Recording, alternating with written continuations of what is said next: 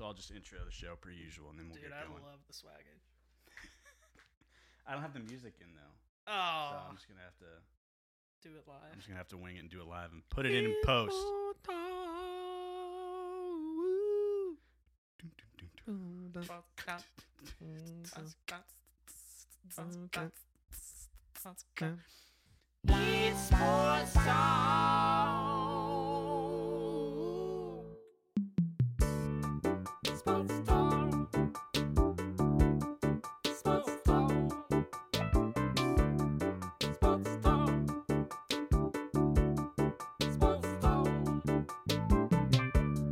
What's going on, you guys? My name is Justin, but you can call me J Swag.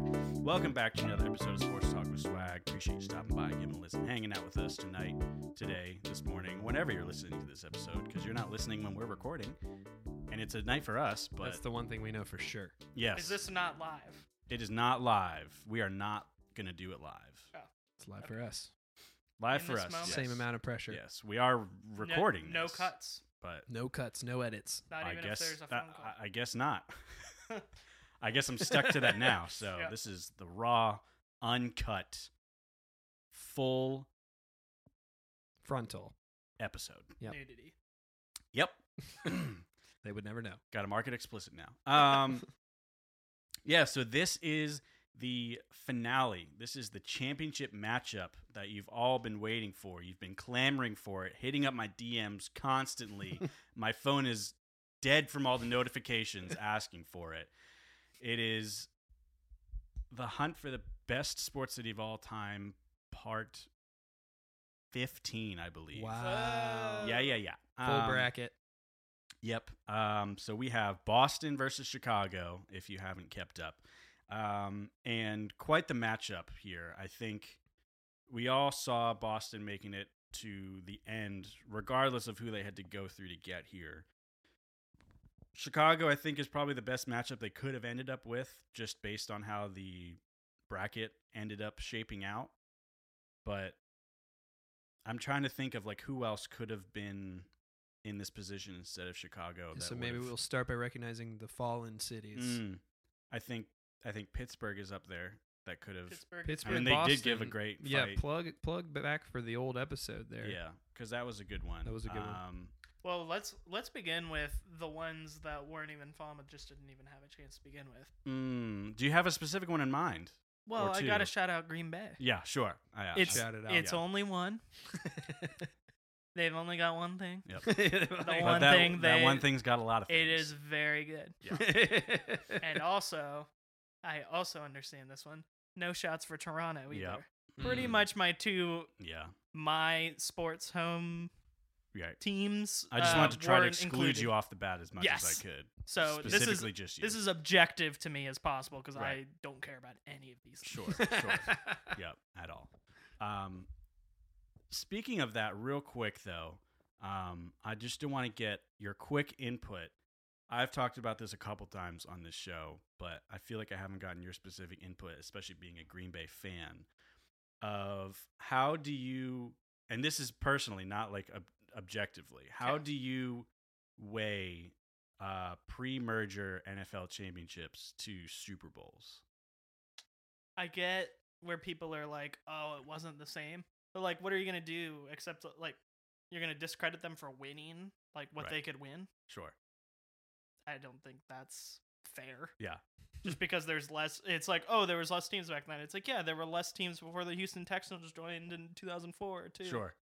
Does Yeah. that mean like we take away half of Tom Brady's Super Bowls? I know it's not the exact argument, but like, you know, it's just I think it's it's kind of like trying to compare like, oh, who's a better quarterback, Patrick Mahomes or Johnny Unitas? It's like you can't say. Yeah. Because well, it's Patrick Mahomes might not be a good example because he's had one good year so far. I Right. think he's great. But let's say someone like Aaron Rodgers or Tom Brady. Yeah, who's better, him or Bart Starr? Yeah. And with Green Bay, we get it all the time. Is it Bart Starr? Is it Brett Favre? Is it Aaron Rodgers? Like Mm. the big three. Yeah. And it's like you just can't really compare them. You could obviously it's a little easy with Favre and Rodgers, but even then, it's like that. There's still there was like technical crossover, but the way the game has changed, I think you you know I, I think regardless, you got to count them. And Sure. it doesn't bother me that much because the Packers have four like legitimate Super Bowls, which Right. is like pretty good. Still, yeah, It's top tier. yeah. So, you know, if but I mean, we're we're going to look at some teams like the Bears, for instance, with Chicago and Right. they have a ton of wins pre-merger. Yeah. And I'm sure that's something that we'll talk about a bit, but um I think those I think the early teams like Green Bay and the Green Bay Packers, Chicago Bears informed. I mean, I don't think we have like the NFL without them. So I th- Yeah. I think you have to count them. But I also understand the argument like Yeah, you know, the the Packers love saying like, what is it, thirteen time champions, but they say like four Super Bowls. So Mm. yeah, they won what they won. Yeah. that's all you can do. yeah. I just I, I always find it interesting. Um, you know, because I I I think I pretty much track entirely with what you just said. Of you know, I understand it, but you know, a championship is still a championship. hmm regardless. Um, cool. That's just interesting. I've always wanted to kind of get that on on record here, so I can quote you on that later. Any Um, other fallen cities we want to shout out that made the list? Yeah. I got to shout out New had a- York, That's right. New Jock City. They just got it the rough draw of having Boston in the first round. Oh, Um, yeah, it's tight. which was yeah, and because that's a another, you know, interesting like s- s- specifically with that city of if you take the Yankees away, people think they don't have much, but they still have some very talented teams. You know, you have the Giants who have a ton of championships and a couple Super Bowls. Um, you got the Rangers who were one of the original six in the NHL. The Islanders who won four straight. Um, the Mets have won a handful, but anyways, Right. so and the Jet. I mean, You you know. can you Yeah. can probably include like I mean, I- think all their Yeah. teams have something to to speak for themselves. they have a I lot of think- teams. Yeah, which you know obviously helps too. I just think the Yankees always kind of take the brunt of Right. that of that argument, but um, I'm trying to think of any other ones. I think LA put up a fighting chance. Kind of Yeah, took a swing, but I think it. I think their fans really hurt their chances because. I mean, it really is like a thing where you know It's a weird city, a weird sports city. Yeah, like their teams kind of speak for themselves. They've done well, but like I'm trying to remember I think like the Rams? No, not even the Rams. I'm trying I'm trying to remember I think the Angels actually were one of the only teams that started in Los Angeles. Hmm. Almost every other team that's there has like moved there. You know. Yeah. You're saying they don't have a ton of lakes. I I am saying that. Yes, I you know, I can't think of one lake. one LA lake. but I can think of a couple out in I don't know, like near Minnesota, Minnesota, or something. But I don't know. Um, yeah. So pour one out for the homies who didn't Yep. make it to this uh to this championship matchup, but Can't all win. you can't. Um, but it's time now. It's time we discuss Boston and Chicago. It's time we crown a champion so that the entire country and the entire world can finally know uh, and be at peace of who is the best sports city of all time because this is the end all be all. There's Um, a lot riding on this. There's a ton riding on this. I mean, everyone in Boston Chicago right now is on pins and needles. Yeah. Waiting for this poll to go live. for this live podcast. Yep. That's, yep. That is live right They're now. listening in right now. If you're hearing this, it's live. That's true. That's you. right. That's absolutely true. To In them, the it is moment. live. Yeah. hmm Um, so if you're unfamiliar with how this works, what we do is we go sport by sport and compare the two cities to each other and how their franchises match up against each other. Um, and then we kind of crown an unceremonious uh, favorite or someone who may have the advantage in that sport, and then we move on. Uh, and then kind of wrap things up at the end and then make our final arguments and try to decide. Um, sometimes we have people representing specific cities, sometimes we don't. Um, and we kind of just go at it, you know, objectively as we can. I mean, we try to be as objective as possible, regardless. But um, tonight, you know, we're gonna kind of do both. Um, we have boss, uh, we have Brandon back on the show. What's um, good? representing Boston. If you've listened before, he's done a great job representing Boston. He's going to continue to do that tonight. Uh, and then Hunter's back on, another friend of the show, and Yo. he is, uh, I guess, representing Chicago. But we kind of talked, and we we want to have it be as objective as possible. Um, but at the end of the day, people have their opinions, and those are subjective. So you know, we're gonna take those a little little pinch of salt. Just a pinch. Just a pinch. Um, any more than that is just wasteful. Um, so mm, let's have Hunter decide which sport you want to start with here. Hmm. Let's talk basketball. Let's talk. And they're playing basketball. All around the world. To the beach, y'all. we like that basketball. All around the world. We're probably gonna get copyrighted because of that, because it was. They're gonna be like, that was the real song. They're like that sounded like the master They're like, that's of the song. that's Lil Bow Wow. Yeah, they didn't pay for that. That's Calvin Cambridge. I broke Um, my tailbone being like Mike. You what? I broke my tailbone trying to be like Mike. Can I can I start uh, st- this off Chicago basketball with this? When I was little, Here we go. um, I think the movie Like Mike had just come out. I was Sure. just telling someone the story recently. You guys, do you guys know the story? I've I don't think I've ever heard this story. These are story. two No. of my best friends, and they've never heard this story before. I um to this day still have a fractured tailbone, and it's not aligned right because you can't heal it. You can't heal it. And so um I wanted to be like Mike, so what me and my friends did was put their basketball hoop up to NBA height and tilt it down and I hung onto the Ah. rim and I guess we had known about leverage. I guess we had learned about it at some point or we were just smart enough to understand what happens when you sit on the back of it. So Mm. we lift it up, and it. I was trying to replicate like the scene where he's Space Jam. dunking dunking the ball. Oh, Yes. oh, oh, yeah, yeah, And yeah, like yeah, my- yeah. Sure, and sure. I I confirmed this recently. I rewatched the trailer, and there's two dunks in it. Yeah. So it definitely happened because I'd be Mhm. very disappointed if that didn't happen. all that for nothing. So I was up there, hang, literally hanging out, and then I was like, "Ah, crap! How am I gonna get down?" And then, fortunately, I didn't have to decide that for myself because one of the kids got off the back, Oh, yep. and I plummeted like what is it, twelve? How, wait, Ten feet. 10 feet, um, right onto my butt on the concrete. oh my gosh. And to this day, my if I sit the wrong way, like it, it hurts really bad. Wow. Who was the punk that got off the end? we Dude, want I'm names. not gonna name names. Um, but I do remember it was there were some. I think I remember some of the friends. Mm. There were the Riley twins. hmm Oh, CH nice. Daniel. We're all familiar Yep, with them. yep. I think Dane Four Lines was there. Ooh, Dane. Oh, Yeah. f- Big Dane. Big Dane. He might have been the person that got off. I don't really because it was quick. It was like, oh, sh- Yeah. you know, Yeah. and then fall and smack my butt. You weren't But- paying too much attention. But at it was the time where I felt like I like really grew up because fortunately the Riley twins' mom was a nurse oh, and she was home and so she could like yeah. figure out what was wrong. And I remember she said, This is a really painful injury. It's okay for you to cry. And I said, Yeah. I don't think I have to.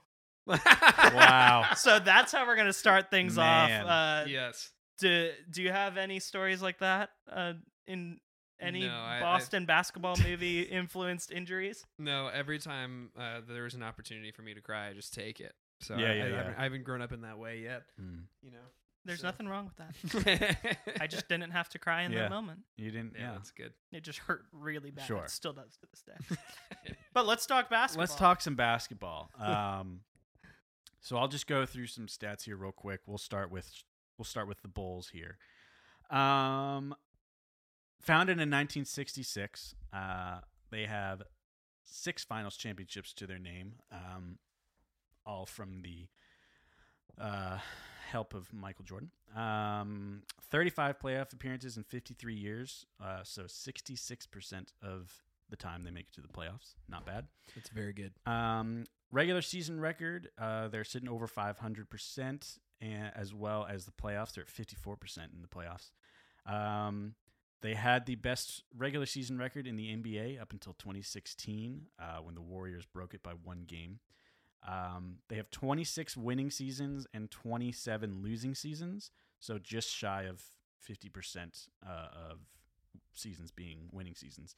Um, and if you've listened before, I've talked about ELO ratings. Uh, and if you don't know that um, or you're are unfamiliar, um, go back two episodes in this series to hear me do a full breakdown. But basically, it's just a rating system uh, that's zero sum. So if you're familiar with like chess ratings, it's the same as that. Um, and so the Bulls have 11 teams in the top 250 uh, all time ELO teams, uh, peaking at numbers one, two, six, seven, and eight. So they have five in the top 10 there. Yeah. Um, they were pretty good in their prime. Uh, and they're the only NBA franchise to win multiple championships while never losing a final series. So they're undefeated in the finals. Wow. Um, and of course, we all know this is in large part thanks to one Michael Jordan. Uh, obviously, he had a great supporting cast. Mhm. Um, and you know, when you look at the team, they, you know, people say they haven't done a whole lot without Michael Jordan or since those years, but I disagree. Um, but I'll leave it at that. Those are my statistics that I have to add, and we can, and you can, you know, go down. We can go down further now if you want. Well, it's just one of those things where it's just it's Michael Jordan. Yeah. Like like you said, it's Yeah. just there's something Hard to deny. it's just like in the in the thing that really stuck out to me that you mentioned was that they've like haven't lost an NBA final. Yeah. That's like crazy. Yeah, that's huge. That's like so no one else has that, Yeah.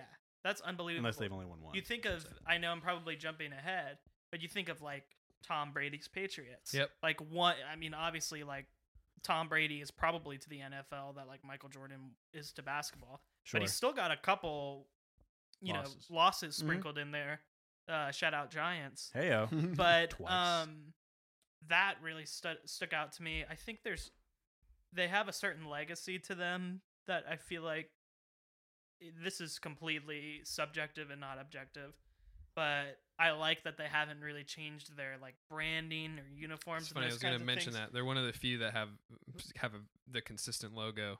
Right. and you like that logo? I do like that. I think there's that, a yeah. Sense it's, of- yeah, it's really good. Yeah, it's great. I think it's it's pretty timeless and even like when I'm watching a rap like the Raptors play them for instance, it's even if they don't have a good team, there's something that They comes look with that. Bulls image that's Yeah. like they're good. Like you still yeah. I didn't even like I was too young to really watch a lot of these great Bulls teams and it's still just like there's something about it you like see it and you you feel it and it's it's for good reason because they're I mean it's insane they're elo they have you said 5 in the the top ten. top 10 which is insane including 2 in the top 2 Yeah, yeah, numbers 1 and 2 yeah.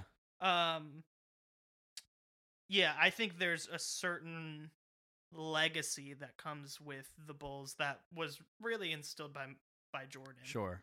and um like you said i think it you know i i don't think it'd be right if if we didn't like you already did mention that he did have a great supporting cast i mean you can't win what the bulls have won with just one player despite Yeah. it being Michael Jordan. I mean, we and it's the same with LeBron too. You have to at least have some good rotational or you know team players. So yeah. there, I the reason why I chose basketball first is because I feel like that's something Boston also has with their team. Mm-hmm. Is like they're in they're in that same category of like this this lore and th- they they make sure they they harness that Yeah. to like you know propel them forward a bit. It should be noted that both Hunter and Brandon are graphic designers, so naturally, Jumping straight into the logo. Talk. yeah, which is Logos under unis. an underrated uh, facet of sports. I just verified it. They have not changed their logo. It was it was adopted in 1966, wow, and they have not changed it. good for them. time it's great. timeless design. You don't. I feel like probably. Well, I don't know about the logo specifically, but I think the pr- thing could probably be said for the Celtics because I feel like it's just always been Yeah, the green and white with just That's the what plain. I think. Too. Well, And they've they'll they've had a text- they'll bounce between the shamrock and the the word the word lock up and all that and Yeah.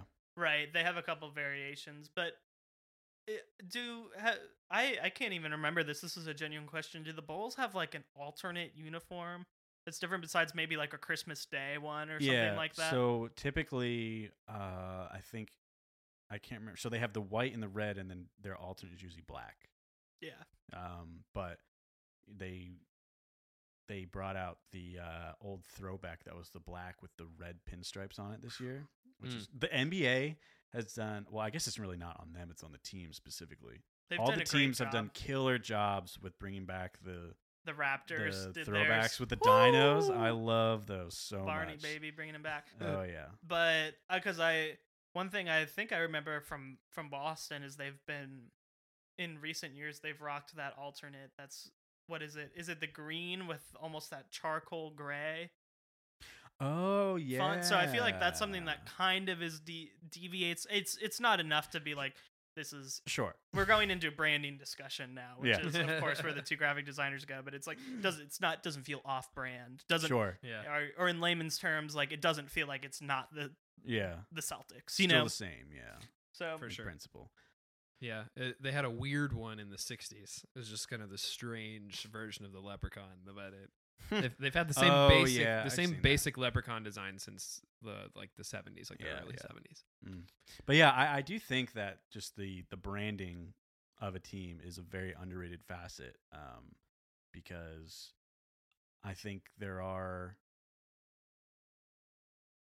I'm trying to think of one specifically now, Well- but I mean it gets subjective. but- Yeah, well, we're talking about like when you're talking about the greatest sports city of all time. We're getting into honestly, we're we're getting into mythos almost. Right. sure. Like it's it's how does this city, which is already kind of hard to quantify, Sure. and how does that loom in people's minds? How does that loom in things like we talk about things like the collective consciousness? Like how how do you compare like what's the greatest city?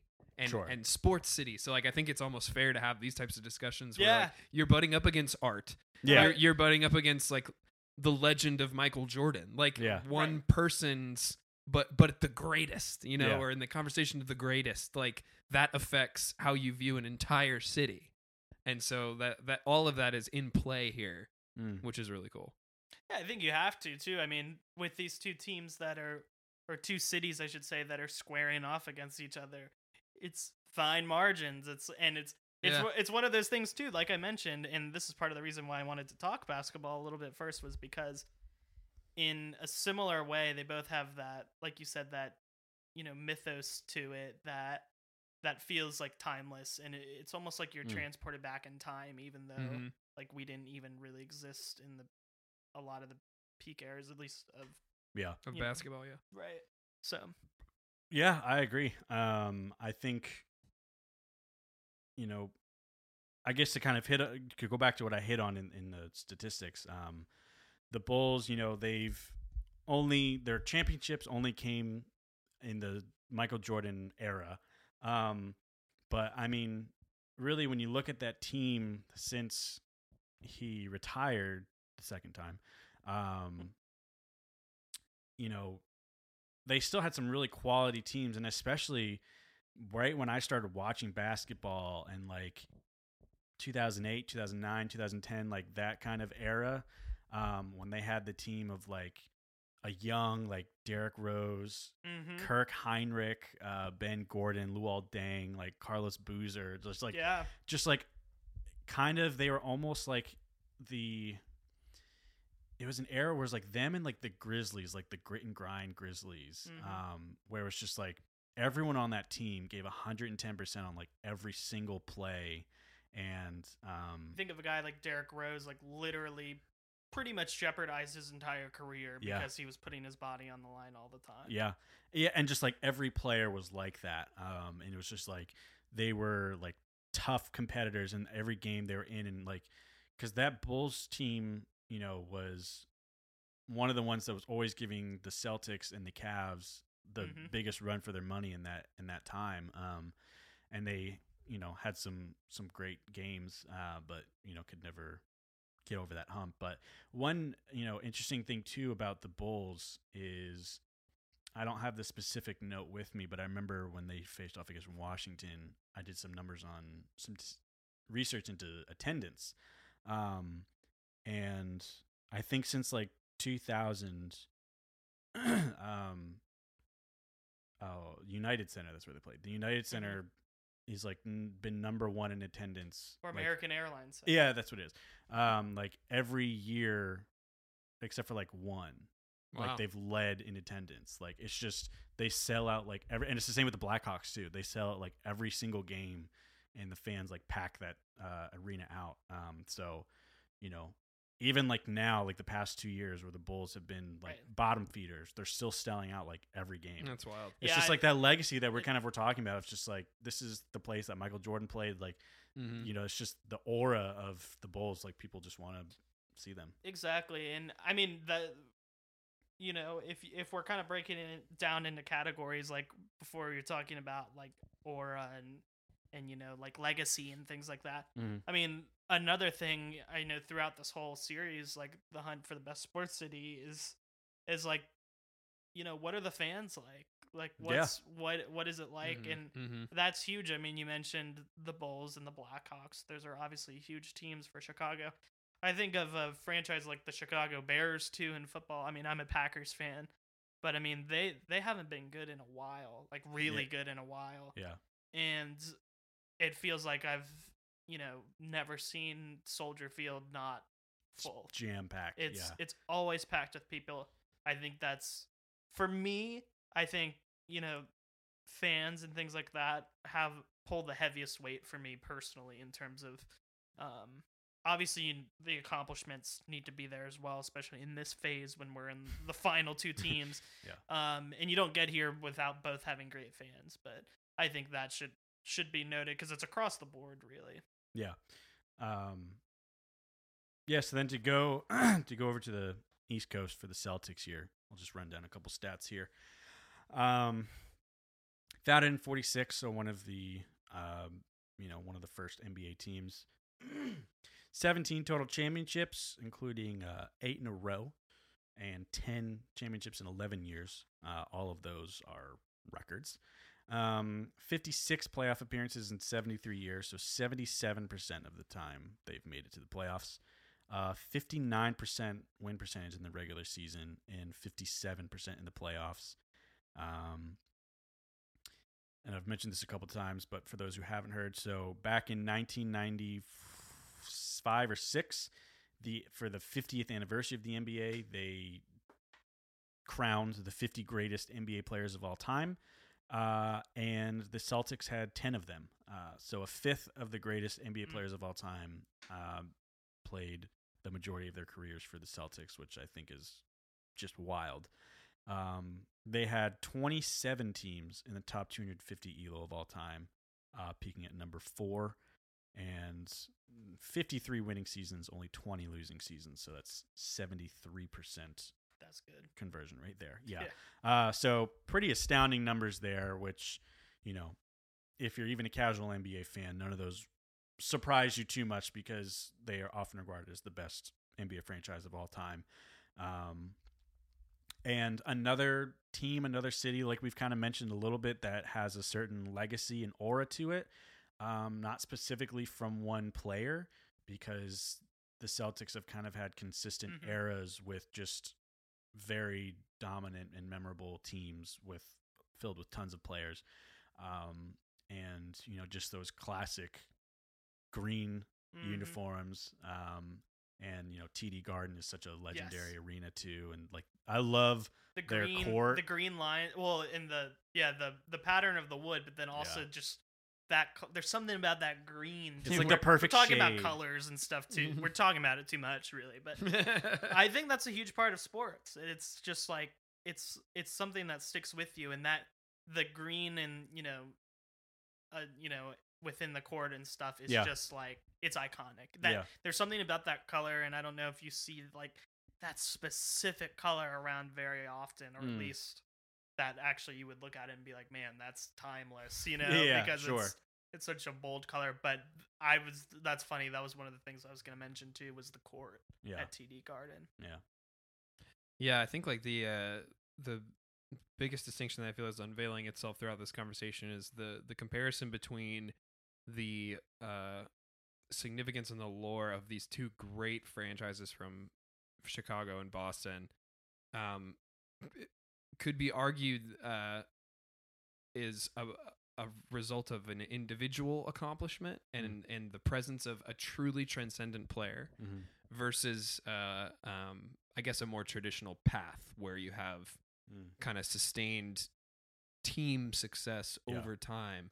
But uh, you know, there are some players uh, who've been on Celtics teams who are in the conversation to give some of the greatest players of all time. Sure. Of course. Um, and it's it's tough though because you start saying things like Michael Jordan, Yeah. like and and that and uh, one other thing I was thinking of is uh, especially it might just be a recency bias, but LeBron gets compared all the time uh, in the Jordan or LeBron conversation, Mhm. and uh, LeBron has the Cleveland connection, but it's not as strong. And Jordan played almost his entire career in one place, and Mhm. LeBron moved, and so there's a it doesn't. No one's talking about uh, kind of the Cavs as a transcendent franchise, or even the Heat. If we're, if Sure. we're going to talk about Yeah. that, because he won more with the Heat, Mhm. but no one's talking about them as one of the one of those types of top tier Sure. franchises or even that it represents the aesthet- like the aesthetic of a city Mm. uh, as a sports city Right. um, in the ways that we're talking about Jordan's effect on the Bulls franchise and has that affects the entire city. Yeah. Um, but the, I mean that's interesting, and and you have an effect like that can't really be understated. Mm. And it, I, it's interesting that you have that butting up against the Celtics, which is, you know, the long streak of of consecutive NBA championships, and Yeah. then the repetition and the sustained excellence. Sure. Um, but then how do you balance that against the person who has defined the sport? Yeah. um, and how do you compare those two things? Um, but yeah, it's just interesting how you have we have those two things kind of in opposition. Yeah. Well, I think that's almost if we're talking in recent times, your point is almost a bit personified by like you said and like we've been discussing the Bulls are like Jordan's team, but when we think of the not super recent, but of the great Celtics teams, y- with the the collective of Paul Pierce and those guys, you know, Kevin Garnett, uh, Ray Allen, you know, that was like a big three, and it was like that. It, it's even that team, which had like three great players, and they complemented each other so well in the court. Mhm. Um, was like it was three of them, and it was Sure. like Yeah. it- it- you know, it was, uh, you know, versus Jordan was just Jordan. So your point being like even those great teams that had some like truly all-time great players were like it was a a little bit more of like you think of it as a unit more Right. than like a singular person. Sure. Yeah. Yeah. Yeah. I think, um, yeah, with the Celtics, it's definitely sustained success by team effort that all have, you know, any Celtics team that won a championship. I think, you know, you can pick out the people who were the biggest factors and who were huge name players. Um, but it was never, you know, I don't know. I can't think of another way to say how what you guys have both already said, um, but just agreeing with what you're saying. Um, but I mean, I- I think it is. I I would feel remiss if I you know didn't at least give some love to some of those players. You know, you think of I, you know, hold in my opinion, I think that Bill Russell is one of the most underrated Mm-hmm. NBA Mm. players of all time. um, because he played so early on and he was such a not flashy, not sexy player at all. But he has the most rings of anyone uh, that's ever played in the NBA. And he was just a massive, you know, almost transcendental kind of Mhm. athlete. Um, right. you know and it's great like when you if you like look up some highlights of like him playing defense against like Wilt Chamberlain or Kareem Abdul-Jabbar it's like great cuz he was like locking those guys down and there's like videos of him like blocking Kareem Abdul-Jabbar and like multiple times in the same possession and stuff and just like the frustration he would cause to anyone who got close to the basket. Um, and the sad thing is, you know, a lot of people like to judge or make their judgments based off s- based off of statistics. But a lot of what he was doing was pre-statistics, especially for what he was Yeah. doing, Yeah. because most of what he was doing was before they recorded blocks um, or any sort of like you know defensive PER or anything like that. Um, Yeah. so his statistics won't speak for themselves, but even the ones that he does have of, um, you know, I think he has the second most rebounds of all time, and he's, you know, again, like I said, not in the blocks, but I think if I'm surprised that no one has like gone back and tried to find a way. I mean, I guess they weren't filming every single game Mhm. back then, but to like somehow get a estimate of like how many blocks he did have. But um, you know, someone like him, and then obviously players like you know Larry Bird, who is a legend uh, in in his own right. Who I think if he had a clean bill of health and was able to play a lot longer than he did, um, I think he would be. I mean, he already is in conversation for like one of the best best of all time. Of Mhm. course. But if he had more time to play, you know, he's one of those people too where if you just like watch his highlights, it's unreal of what this guy was doing. You know, he obviously is known for his scoring, but he was an incredible passer, had such high IQ, you know, on the court. Um, but you know, those are just a couple of guys that I think legends. I th- one thing when you mentioned Larry Bird was thinking about him and him and Michael Jordan had a, a good relationship, right? Yeah. I I don't know if I had just recently seen a picture of them like outside. Uh, it was like an old picture that like resurfaced or something of them like hanging out. Mm. That's completely well, it's not completely off topic, but it does it doesn't really weigh into anything except for the fact that it's like, oh, it's these two icons Yeah. for their cities. sure, And, yeah, Um, yeah. that's yeah. have I mean, he's definitely uh, Larry Bird, definitely most known for his friendship with Magic Johnson. Um, Yeah, that's true. and like their rivalry that Of started all the way back in college. Um, that you know was huge for the NBA at the time because Right. you know two even back in college they were like two of the best players of all time that constantly ended up playing against each other uh, but they became like best friends because of it. Um, and I was going to say something else, but now I completely forget. So, if, if, if you Dude, that's all right. We've said a lot. Yeah, man, I was excited for what I was going to say, but now I can't remember it. Now I'm really bummed. Shoot. So we'll loop around too. Yeah. It'll pop back. Um. Well, anyways, so you know, you know, at the end of the day, the statistics do end up speaking for themselves here, with the Celtics having 17 championships. you know, and the Bulls have six, and it's Right. like it's one of those things where I've said this every single matchup that Boston has had, really, where it's like Chicago against most other cities is gonna win the fight. Right. But when you're going up against Boston and the Celtics, who are the greatest NBA franchise of all time, you know, you can only do so much. But I think outside of the Lakers, the Bulls give them, you know, one of the biggest runs for their money in terms of, you know, NBA franchises. Um, so I think at the end of the day, I got to give the advantage to the Celtics here, but the Bulls are going down swinging, like we've said, just with the the legacy that they have outside of the statistics, kind of speaks for itself. Yeah. yeah. Um, Brandon, where do you want to go next? Let's pop over to to football. The old National The old Football pigskin. League. My old gridiron. Let's talk some Pats. Let's talk Pats, baby. Let's talk Gronk. Gronk on Gronk on ball. Let's talk uh, Let's talk. Tom. Let's talk Tom. Let's talk Amendola. Mm-hmm. Let's talk uh, Matt Forte.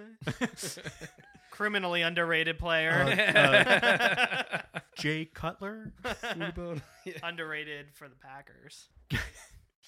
It's just like criminally uh, average rated Jay Cutler. Very fairly They prob- average rated. They Jay probably Cutler? wish they could have him back right now. maybe they That's can get him true. out of retirement again. I know he might. if he went out of retirement for the Dolphins, Whatever prime Jay Cutler was, Yeah, they probably wish they could have him right now. was he the one that brought them to the Super Bowl? no, that was Rex Grossman, That Grossman, was Rex bro. Grossman. Okay, I thought so. How I could was you like, forget? I was like, that wasn't Jay Sexy Cutler, was Rexy, it? baby. Yeah, yeah, yeah, yeah. well, we'll get to that. Um, but let's start off with the Pats here. Um, you know them. You know who they are. Uh, founded in 1960, six Super Bowls, tied for the most Super Bowls. Um, 11 conference championships, which is the most in the NFL. 26 playoff appearances in 59 years. 44% conversion right there. Uh, 56% win percentage in the regular season. 65% in the playoffs, which is stupid. Um, 12 teams in the top 250 ELO of all time, peaking at numbers one and two. Um, 38 winning seasons, 21 losing seasons. Um, since 2001, they have finished first or second every single year in their division. Uh, and both of those second places, so there's two, uh, both of those were only just due to tiebreakers. So they still had, they were tied for the best record in that division.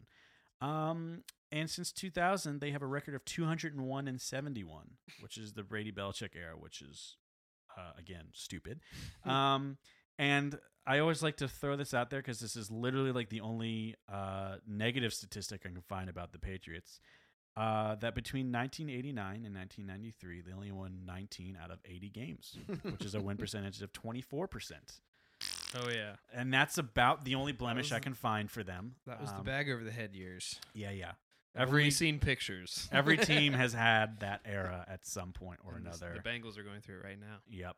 Oh gosh. It's just been a very long time since the Patriots have had to deal with that. Um, Yes. But it might be a coming around the corner. It. Let's discuss your thoughts. yes, I think Tommy's out. I think this When? is I think his, this is last year. You, You think, think he gets so? I do. traded? I no, Or I think retires. I think he's opting out, and I think he's going somewhere else. I think he's So- he's signing with another he's- team. You think he's gonna sign with another team? Yeah, I do. Wow, I've, these are hot takes live that I've. This is Yeah. my first time hearing Brando talk about this. Yeah, Yeah, I, dude. I, I, Pumped. I wish I could. Uh, I know. Well, I wish I could. I could own the the supporting evidence here. That a lot of other people have made some have helped me to formulate this. But uh, he's selling. He sold his house. That when that happened, that wasn't a big deal.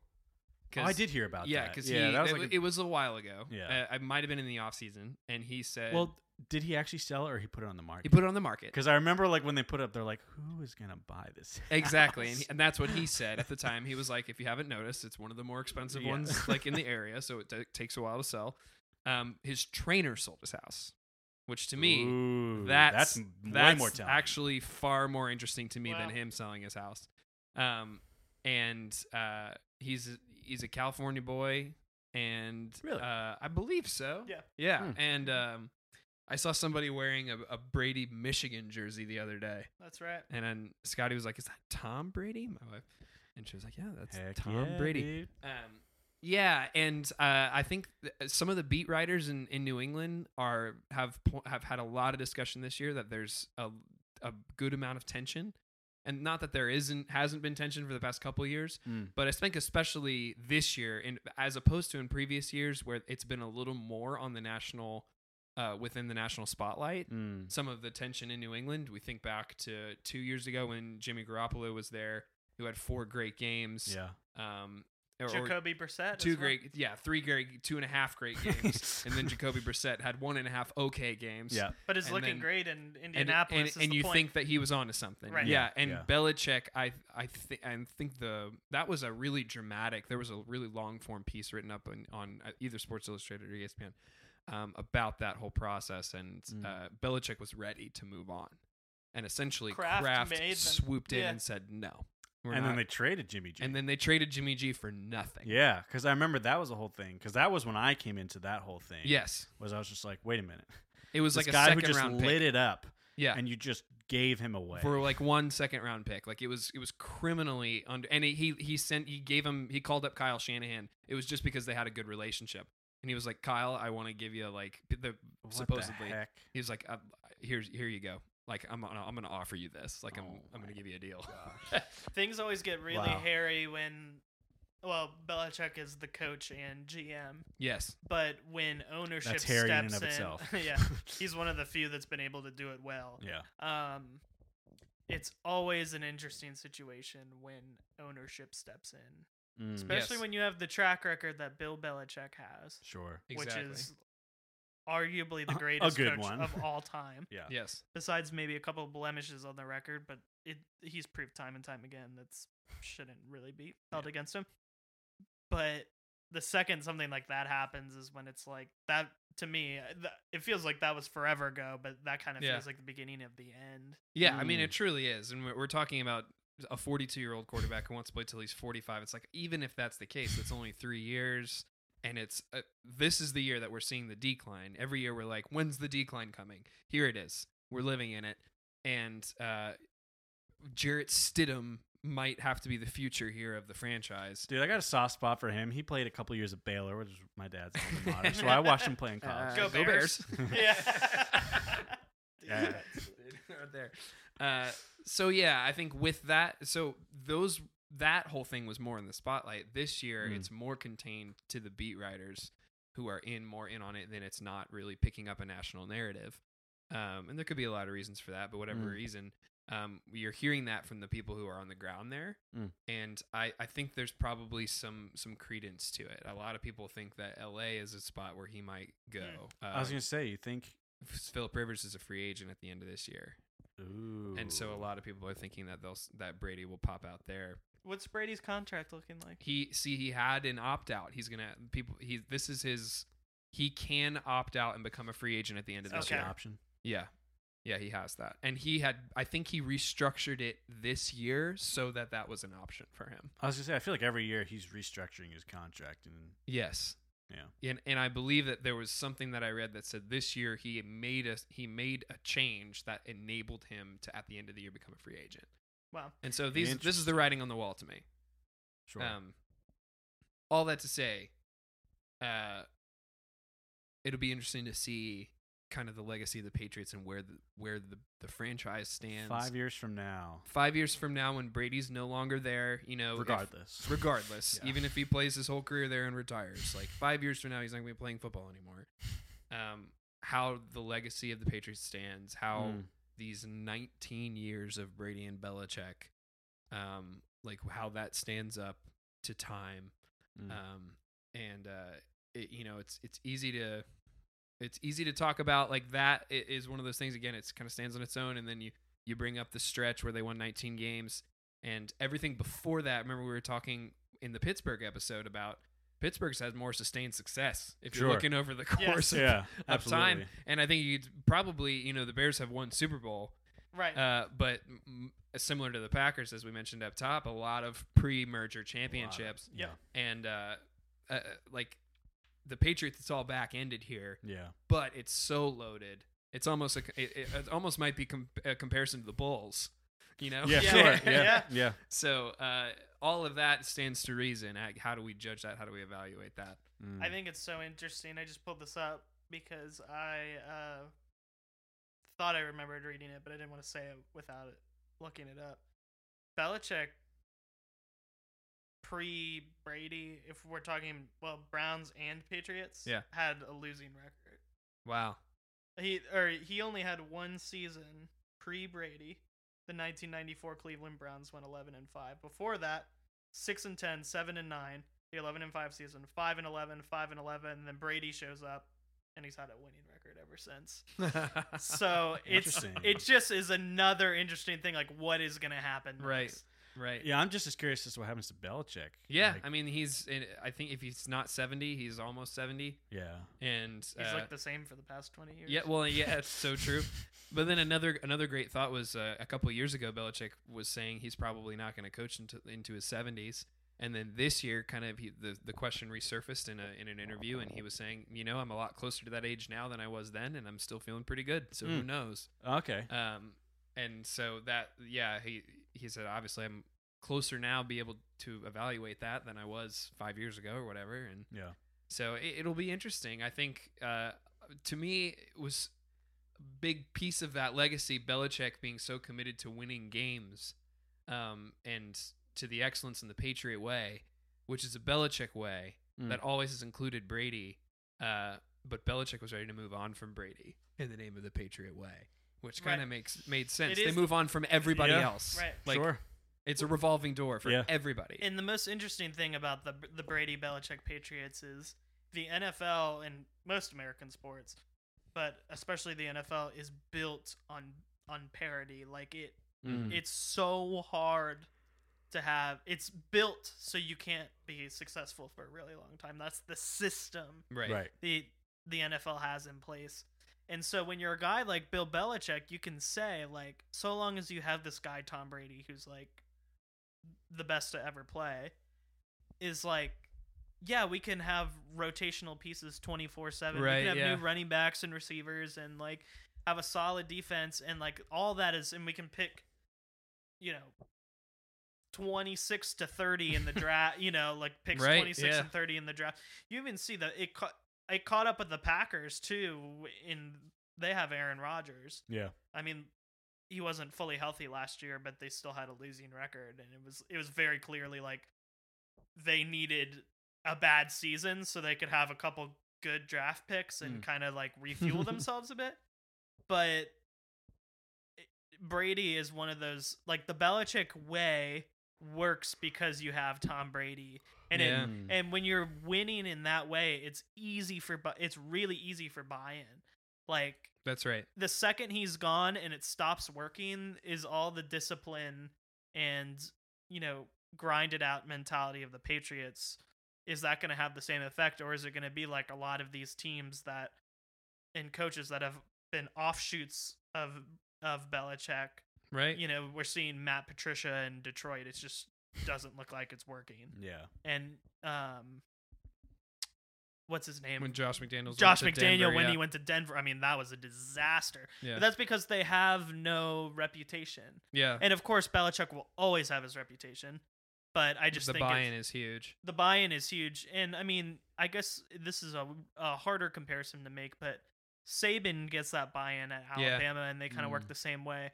And that kind of plays off the fact that he's like, "Listen, I know what I'm doing," Yeah. and everyone's like, "Okay." Yeah. You know, like people sign up for that, knowing that. Yep. Right. Um, Well, that's so- what it is. Is everyone goes to New England knowing what they're getting into. Right. So it's interesting, man. Yeah. They've been so good though.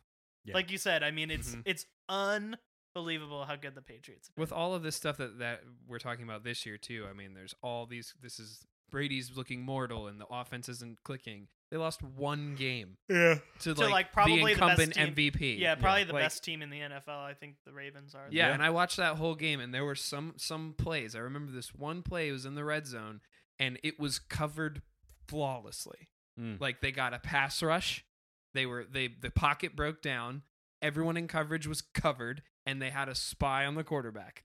Like Yeah. outside linebacker was spying was spying Lamar Jackson. You can't spy. Lamar Everybody Jackson. was It's was not gonna work. everybody was covered, and they got a pass rush, and he just ran for twelve yards. Yeah. It was like unbelievable. Yeah. Sometimes you can. Everyone can be doing their do your job, Yeah, and it's like. and you good still enough. lose. Yes. Well, it's one of the, yeah, it's one of those games where you're just like, "Mm, they were the better team. Yeah, Yeah. and, they and Lamar Jackson was the better player. yeah. Like, the, yeah, it was amazing. But all that to say, uh, they're eight and one, or Yeah. or nine and one. Nine and Yeah. one. Yep. Like, they've only lost one game. Well, and that's somehow the th- I we were talking about this last season um of it seems to be the trend probably the past like 4 or 5 years with the Patriots where they're not finishing the regular season, you know, 12 and 4, but maybe, you know, like 10 and 6 or something. Yeah, And with some sort of like a little like mini slump thrown in there and people are like, "Oh, here it is. It's Yeah. finally the their Patriots are going down." but it's just them taking their foot off the gas a little bit in the regular season so that they can just floor it in the playoffs and do what they do best. Well, and that's the thing too. Until someone can prove that they're like, I know the Ravens were better on the night, and they look like the the. I think they look like the best team in the NFL. yeah, It's like playoffs are. It's literally like a different league. Uh, yeah. It's like entirely. some say it's like almost like the jump from college to the pros is like a jump from like regular Wow. season to postseason, which I think that's a bit exaggerated, but you get the point. Right. It's literally like a league above, and that league, the Patriot, no one's better than the Patriots had it. So Mm. I remember there was one season a couple years back where the Patriots started off kind of slow. Is was, the time where Belichick kept saying, "We're thinking about Cincinnati. We're thinking about." Oh, remember that, was- press Oh, yeah, conference? We're on to Cincinnati. We're on to yeah. Well, that was Cincinnati. they got blown out in the in the first week. I think it was to the Chiefs. They lost like forty-two to seven on like Pre on Sunday night. Like, Yeah. yeah, Yeah. Alex something- Smith. Alex Smith Yeah. Chiefs, and he said we're on to Cincinnati. Yep. and I think they didn't start off the season well in general. But and then it was just like I, d- I don't remember who won the Super Bowl that year. I'm assuming it's the Patriots. and if it wasn't them, they were probably in it. Yeah. So you you know, I I I'm never convinced that the Patriots are out until Till the end of the season. multiple years of them not being in the Super Yeah. Bowl or Tom Brady or Belichick leaving Yeah. because I mean we even see like um like there was a year the Jets knocked out the Patriots and that was just like a one off. The like you- Sanchez. the Sanchez baby, and those like losses just happen. Uh, yeah, sure. But until someone can prove it to me otherwise, they're just they've They been the best atop. team in the past Yeah. 20 years and there's Hands down. like you you literally just cannot argue it. Yeah. Bears on the other hand are like like you said it's kind of the opposite. Um Bears one thing despite not being great recently, they've always had this identity of like great defense. Love it. I think that's like a really cool thing, for lack of a better word. Yeah. Um, even now when they're not doing great, it's like their their defense is so good. I remember saying last year, and I'd probably for the most part, you know, not fully stand by it, but I remember last year saying, I think that's the best defense I've ever seen in my life. I In mean, our lifetimes, absolutely. Yeah. I, it was just so insanely good, and they had Mitch Trubisky, and they went eleven and five, and we're a double doink away from. Yeah. That's the only Yeah. reason why Yeah. they weren't in the playoffs. And I think Matt Nagy's just an overrated coach, anyways. But Hmm. and and you even think back to the season they went to the Super Bowl with, like we talked about, sexy, Rexy Grossman, Rexy. and they just had it's their defense that carried them. Yeah. Um, you think of the guys like, well, now it's like Khalil Mack and some of those big guys up front, and then, you know, the 2000s and these guys like Brian Urlacher, kind of these iconic players, and um, Julius Peppers, right? Julius Peppers. Well, for a couple seasons, and then, um, but those couple seasons he was great. Yeah. Um, but it's hard because, like, nine championships 1921, 1932, 1933, 1940, 1941, 1943, 1946. I mean, that's like, first off, that's pretty Belichick Patriots esque Yeah. in the way that they won. I know there's less teams. I know it's pre merger. I'm glad we got that discussion out of the way. Yeah.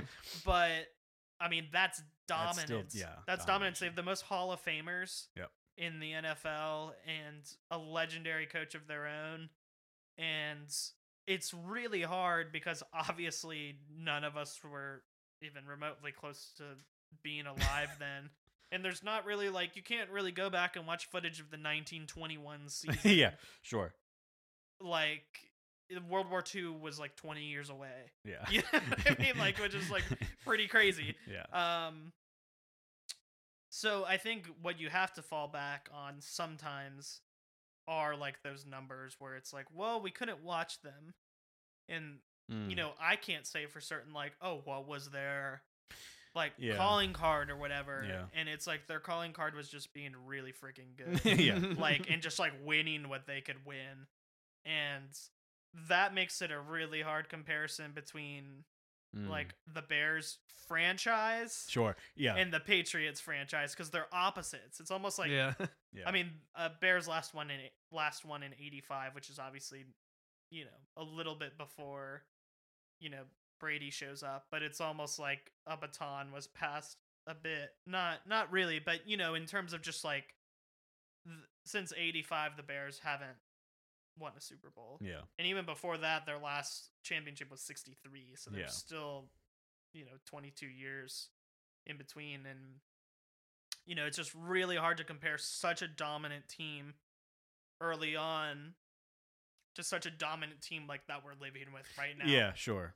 and that every year we watch the Super Bowl with Tom Brady and Bill Belichick in it. So recent recency bias says like, oh, the Patriots, but it's it's so so hard for me to compare the two because they were just really good, and- you have to fall back on things like 28 Hall of Famers. Like I said, is the Yeah. most. Um, in their ELO rating, they had two in the top 10, three in number three and number seven. So there's something to be said about that. Sure. Um, when I was talking about the identity of defense to the 1985 Bears, Yeah. obviously I I don't I can't believe I forgot to mention that when I was making that point. So it seems like they have this like long lasting identity that I really I think everyone should respect. Mhm. Um, it's just very hard to make the comparison between the two because, like you said, Brandon, like the Patriots didn't do like anything Yeah. for Brady, and like what it'll be really interesting to see what happens. Like, who knows? Maybe they'll just like find the next whoever. Like Lamar Jackson was picked thirty second. Right. Sure. Maybe maybe they'll just find that guy or luck, luck out like the Packers did, and just like Or Go like out like they would, would- did with Brett- Tom Brady. Brett. Yeah, exactly. like you know, move on from one great quarterback to another. You can never count on that. Mm. But Maybe uh, it's Jarrett Stidham. Who knows? I mean, Sick you 'em just Bears, you baby. don't know. I'm sure when Drew Bledsoe was the quarterback of the Patriots, and people say maybe it's Tom Brady. Yeah, you yeah. know, it's like who's the that last guy? Like, pick in the draft. Sure. like I literally saw his combine tapes, and it's embarrassing to watch. it is pretty funny. and it turns out he's like literally, arguably the best player that's ever played the game. So, yeah. Um, Who knows? It's hard. That's that's a hard comparison to make. And I I mentioned fans. I mean, obviously Patriots have, you know, and just you know Boston, New England just have crazy fans. Some of the as well. rowdiest fans. Yeah. Um, but that's another interesting thing to see what happens because Mm. when you have almost, I mean, it literally is pretty much a generation that's growing up used to winning yeah. all the time like and that's um when that's normal which how good the patriots have been the past 20 years is not normal. Right. it's far from it. It's like extraordinary like by every sense of the definition. Um it'll be interesting to see kind of what what come what you know how the fan base reacts because and this isn't this isn't a knock on Boston or New England fans anyways. I think y- you can see it sometimes happen just with anyone when you have such 20 years of sustained just Sure. being the best Uh, like you just off. become spoiled and I mean, just pop Um, over to Golden State and see how they're doing. See how that fan base is feeling. oh gosh exactly and that's even a shorter period of time Yeah. than the Patriots have had But I love watching it though. Yeah, well, it was interesting because I was just yeah, it is fun.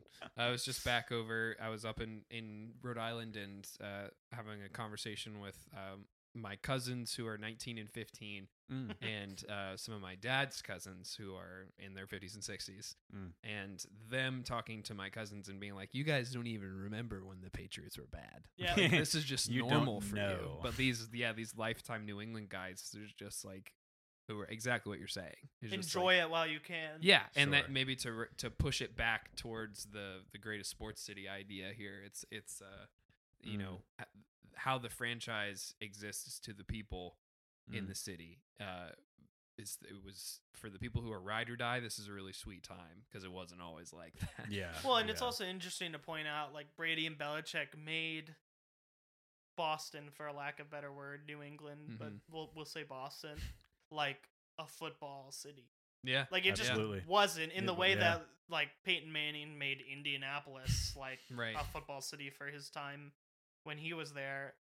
It's just interesting. I mean, the only thing I can remember of the Patriots pre that was that the they played the Bears beat them in the, the Super Bears, Bowl. yeah. yeah, Mhm. the '85 team. Yeah, was, that was against the Patriots. I was like, wait a second, the wheels were turning in my head, and so that's that's an interesting thing. yeah, that was I- like their only splash. I Yeah. could I couldn't tell you anything about that Patriots team except no wait never mind The- what I was about to say was really idiotic and it wasn't true so um but that's an interesting just like head to head Yeah. thing in football that Chicago has the edge in head to head Super Bowls One zero. yeah, Yeah, Yeah, very interesting. Um, I'm just trying to think if there's anything else I wanted to add.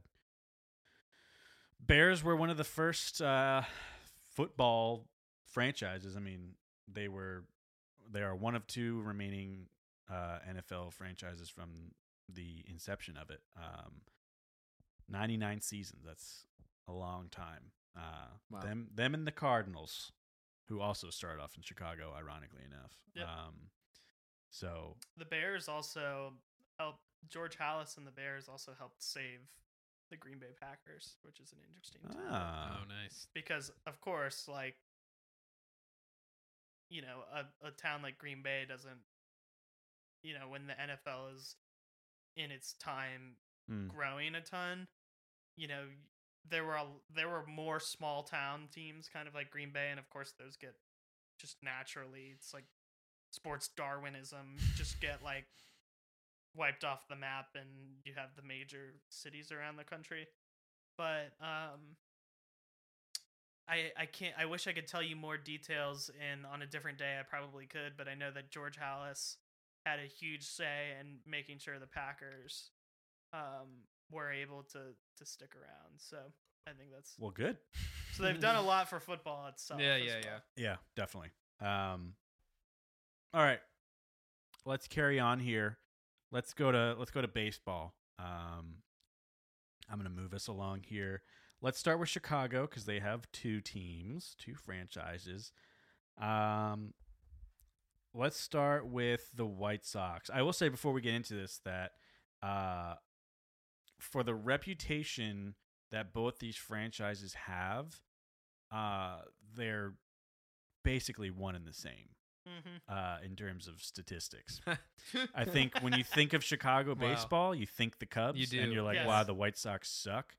Um, but they both have three World Series titles. um, both are under 15% for making it to the playoffs in their franchise history. Both are a little over 500 in the regular season. The White Sox have a better playoff record than the Cubs. Um, so, you know, it's just like interesting because they've Yeah. both been around. Let's see. White Sox have been around for 119 years, and the Cubs have been around 144 years. 144 years. That's insane to me. 1876 was the first season that the Cubs played baseball. Oh my I mean, it's just that's something that I always just I think is so fun to think about just with the concept of sports in general of what in the world like literally what in the world was going on in 1876 That was they were- literally only a hundred years after like the Declaration of Independence. and they were playing baseball organized league baseball and this team was playing yeah, the distance between then and now is the same as it was for the Declaration of Independence. It was closer to the Yeah. Declaration of closer Independence. yeah It's like the is to now. Cleopatra with the dinosaurs or whatever. I don't remember what the comparison is. but all that to Not say dinosaurs. I just botched it, but if anyone has the sliver of knowing what I'm talking about, you know what I'm talking about. Yeah. about. So. Good. um Not I. I'm not one of those people. Woolly mammoths. There we That's go. what they Ah. are. She was around the same. Cleopatra was alive when there were woolly mammoths, I dig it. which is just weird. Yeah, That it is seems weird. like it seems like You woolly mammoth is together. dino. That's why I said dinosaur. I was Yeah. like, oh, prehistoric kind Yeah. of thing. jeez But- Yeah, that's insane to me, especially in like American sports. yeah Like you see some soccer teams over in Europe that have that kind of you know age to it, but for America, that's like pretty unprecedented. Yeah, it's unbelievable. Um, but yeah, so all that being said, both franchises in Chicago pretty similar. They've been around forever. Both have three World Series titles. Um, the White Sox in 1906, 1917, and 2005, and then the Cubs in 1907, 1908, and 2016. So they both had like almost a hundred year gap in between their World Series wins. Um, the Cubs have 20 playoff appearances as opposed to nine for the White Sox, but I mean, both of those in over 100 years, neither are, are too impressive. But that being said, though, I I think the Cubs still kind of have that kind of mythos to Mhm. them, Yeah. um, and their stadium is, uh, uh, you know, I think plays a huge part in that. Um, but even just outside of that, with I think we talked about this. I think with the Dodgers in our first episode, Hunter, which just like when you see their jerseys, when you see their uniforms, it's just like baseball. Yeah. you know what I mean? it like kind the of Cubs, it just has like and you think of like, yeah, where they play, and with that, you know, the ivy in the outfield. is just so legendary. and I did want to say this. The only, and this is kind of off topic because I'm talking about the White Sox. The only thing I think of when I think of the White Sox is Michael Jordan playing for the White Sox. Not even playing for the White Sox, playing for the Chicago Barons. That's right. It wasn't even minor the, league That's team. right. That's the image that always comes to mind when I think of the White Sox.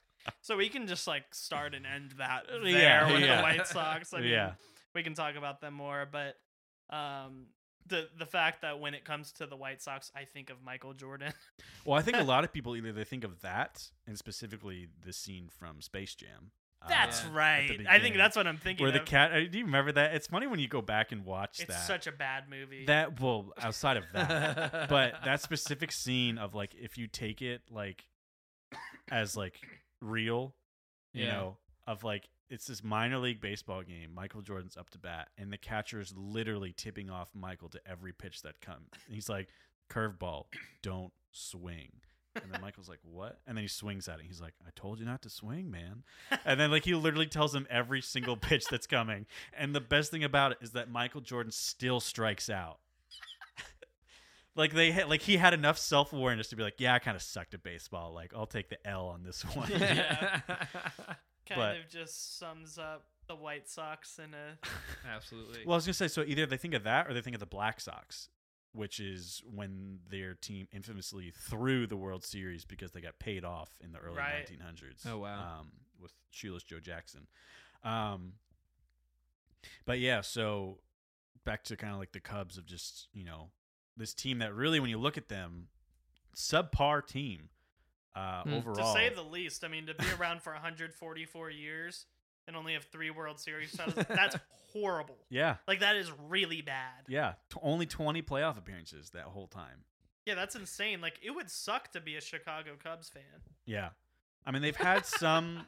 I mean, they obviously infamously had that uh, 108 years without going to the World Series. Mhm. Um, and they had some like glimmers of hope sprinkled throughout there. Um, where they had I don't shoot, I don't remember his name, but I actually just read this fact today that back in I think it was the 70s or the 80s, they had a player on their team who's the only person in MLB history to win MVP for the worst team in the MLB. Hmm. So they they finished dead last in the league, but he won MVP.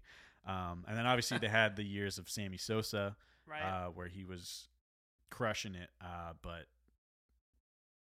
you know, I, so I thought of I, th- I thought of this joke that I wanted to make about the Cubs, but I think it's a little too niche and specific. that if I just tried to throw it in casual conversation, people wouldn't get it. But I'm gonna like try it. Ke- Cleopatra and the dinosaur. I'm gonna try it anyway. See if you guys understand the joke slash reference. So I was gonna say, you know, they have this guy who won MVP for the worst team. They had Sammy Sosa. A couple of years after Sammy Sosa left the team, they had uh, Henry Rowan who was their star pitcher for a season, but then had to retire. no, I don't. No, No. see, that's why I don't thought the infamous uh, the movie Rookie of the Year, where the kid has elbow surgery, and then he's like 13 years old and he pitches in the majors for. so you can say it's the like Mike of the MLB. Except it's not magic. It's he breaks his elbow and has surgery, and it makes it like a freaking like a robo arm. Have you guys not seen this movie? I think I have seen I don't. Rookie of the I legitimately don't think I've ever seen that. Oh, movie. it's like so. I love that movie. Uh, the uh, what's his name? The one of the robbers from Home Alone. Um, Harry. No, Marv, the tall guy. he plays the first base coach, and he. there's this scene where he's like doing like the uh, signs, yeah. and it looks like he's like. He's like doing these signs, and then he all of a sudden starts like swatting at this bee, and like starts like having like this breakdown, and the kid's like, "What is he doing?" And he's like, "He's giving you the signs. Like, read it." And like that, like fit was like one of the signs that he was supposed to be reading. Just like so ridiculous. It's like a classic so- like Disney kids movie. but- right. That's so dumb. Anyway, all that to say, uh, there was a movie about a kid who played for the Cubs, and I was going to make a joke of Oh, him being one of their bright spots. He played for the Cubs. Oh, okay. Yeah, yeah. so that was the I, that's why I've never heard of that player before. yeah, yeah, yeah. I would have been like, fictional. Yeah. yeah, I would Not have been, real. if you had just continued on talking, I would have been like, yeah, he was good. That's why I had that same thought. I would have just like, put oh Chen- yeah, Tommy Johns. I'm like Criminally A- underrated, A huh? classic. Yeah. Um but I mean, I don't know. I I feel like I just don't have a ton more to add for Chicago baseball like other than the fact that I will say both of those teams still in tr- you know, classic Chicago form do great in terms of attendance. Uh, Yeah. even when their teams are terrible. I mean, obviously the Cubs have had a lot more success recently. right. Um, but you know, they're like they're still selling out their stadiums, which I think is important to note. That even though the team might not be producing, the fans are still showing up to Yeah, watch. and and that's that's the point I made earlier. Is you could look across pretty much almost all of these Chicago teams, and say kind of regardless of circumstance that the the fans turn up, and that's big. Um, White Sox got Michael Jordan. Pretty sure Barack Obama supports. yep, he's a White Sox fan. So Yeah. is Chance the Rapper. Really, Yeah, because he's from the North Side. that makes sense. Yeah, because you're saying that's the only reason I'm a White Sox fan is because they're the team that plays on the North Side, and I'm from North, and uh, the Cubs are the South Side team. So Yeah. simple enough. Um, yeah. So again, then moving on over to Boston, uh, where you have the Red Sox, who little little bit more success. Um, but again, similar. Well, not quite as similar to the Patriots, where it's kind of backloaded, but you know, they've had they've found more recent success in recent years. They've I said recent success. They've found success in more recent years, but they did have success before that. Um, so nine World Series titles, um, spanning across, you know, 1903, 1912, 1915, 1916, 1918, the infamous 86 years, Mm. and then 2004, 2007, 2013, and 2018. Um, they're the first MLB team with four titles in the 21st century. Um, so they, you know, I think in that regard, some would consider them the best MLB franchise of the 21st century. Mhm. Um, they won the first ever World Series, beating the Pittsburgh Pirates, which is just cool. Um, those nine World Series titles are the third most in the MLB behind the Cardinals and the Yankees. Um, so they've been around 118 years and they have 24 playoff appearances. So pretty on track with Chicago of been around for a really long time, not a ton of playoff appearances, but when they do make it into the playoffs, they really make it count. I mean, 9 out of 24 for playoffs and winning the World Series, Mhm. not half bad. Um and they got a bunch of teams in the in the Elo top 250. Um, but a team that, in general, you know, regular season record 52%, 54% in the playoffs. Uh, again, as we've kind of mentioned, or as I've kind of mentioned, uh, recent suc- recency bias gives them a huge advantage. But even when you just look at the whole, uh, you know, rap sheet, I think in general they just have more sustained success, if you can call it that, over both the Chicago franchises. Yeah, I'd, I'd agree. I think they're. It is funny. I do think it's that recency bias you were talking about. Um, it feels like they're just like a, a, a big player in the game. Like it just feels that way. I think part of it is is like there is a certain legacy with them. Mm. Whether that sometimes that's you know good or for a long time it was like you know they were dying to win some you know, Yeah. dying to win a World Series, but um I mean in comparison to Chicago that has two teams that are like what combined have less than or equal. Wait, how many does uh Boston have? How many titles? Nine. Nine, they have yeah. less. Yeah, less than two Chicago teams combined. I think. I mean, that speaks for itself. Yeah. Yeah. I think it's interesting that that in my mind, in terms of how how the franchises stand, uh, the Cubs and the Red Sox just have really similar, like mythology. Mhm. Mm. Um, they just both have such a, a, long history. Both play in iconic stadiums. Yep. Um, both had a long drought. Yep. Um, and both like represent the city. I mean, the Cubs, for for example, obviously doing it in the f- in spite of the fact that there's another franchise in Chicago. Yeah. Yeah. Yeah. Um, yeah. So I it's I just think that's interesting. I never would have thought of that unless we had this episode of Sports Talk with Swag with comparing the two. Uh, they just have uh, really similar trajectories. Yeah, and I think um, I had that same exact thought. I didn't want to bring up that up again, me personally, because I feel like I brought it up every time. So I'm glad you did that, Brandon, so I could talk about this because I did have this thought. Was it feels like those or the Red Sox and the Cubs are kind of just like just below the echelon that the New York Yankees are. Mm-hmm. Like you like I mean you can go all around the world and see New York Yankees hats and it, Yeah. it's it's more than like a, a like a baseball team even though there's Their brand.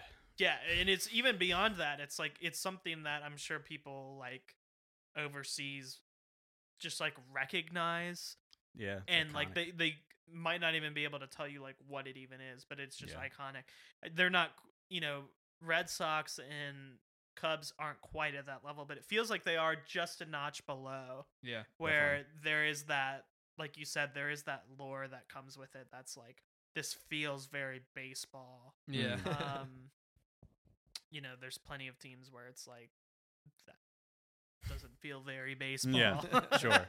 and um that is something that both of both the red sox and the cubs both have Yeah, I think we looked it up uh, in the Pittsburgh episode that Fenway Park is the oldest yes. park. It, it's original. They've Yeah. just expanded it, Yeah. yeah which is crazy. you know what's interesting and this is uh this is another hunter injecting his um his own sports teams into this conversation but fenway sports group own liverpool fc Mm. oh yeah. yeah. and um, they've done similar renovations to Liverpool Stadium that's called Anfield, Mm. and that's like it's their original stadium, and they've done similar. They were praised really for being able to do kind of like what they did um, in Boston and be able to do that in Liverpool and like keep the integrity of the place, but also make it a world class venue Mm. and so Right. it's the fact that they've been able to do that twice and that's the same um sports group that was able to come in and give uh the red sox their first world series in forever Mhm. and they're kind of doing the same thing with liverpool too so i think that's kind of something that's not i think there are thin lines drawn toward it but i think I mean, when it's the margins are this close, if you talk about ownerships of some teams, then Fenway Sports Group have like a history of being able to come, like they Yeah, just have a winning history and also keeping the integrity of like a certain place. I just think that's an interesting Mm. sidebar to the whole thing. Yeah. Yeah. Yeah, I think one thing I was actually thinking about earlier today when I was kind of just thinking about uh, this episode with specifically with the Red Sox is they've done a great job. Well, yeah, except for one infamous blunder, but they've done a great job in kind of the management of their team and their players specifically of kind of knowing when's the right time to to go big and give a max contract and when's the time to let Mhm. people walk away or to trade people. Um, obviously, I say the one infamous blunder being Babe Ruth and selling him to the Yankees. Um, Yes. But outside of that, like I guess uh, you know I can only talk recently because that's what I know. But um, I just even think back to like that, like that 04 and that 07 team that had like you know like Manny Ramirez hmm and Johnny Damon and like Jacoby Ellsbury, Dustin Pedroia, David Ortiz. Yep. Like I remember, I think it was after 07, they jeez. Um these freaking phone alerts on my computer are the worst. Um so the I had to get rid of it. I don't want it to come up again. Um after that, I think it was 07, the Red Sox. Uh, I can't remember if they traded or if they let Johnny Damon walk, and that was when he was like huge think for that team, and he was Yeah. a huge part of that win, uh, that World Series title, and he went to the Yankees, um, Yeah. and he played well for them, but he didn't do a whole lot for them, and so I think that was something that at the time people were like, "This is Johnny Damon, like he is Red Sox baseball, like." why are you letting him go? Um, Mhm. And you know, it was the right time. And same with like Jacoby Ellsbury, where he was at the time when he was on the Red Sox, like one of the fastest players. Uh, he was a great fielder in center field. They let him walk, I th- or either traded him again. I don't remember. Went to the Yankees.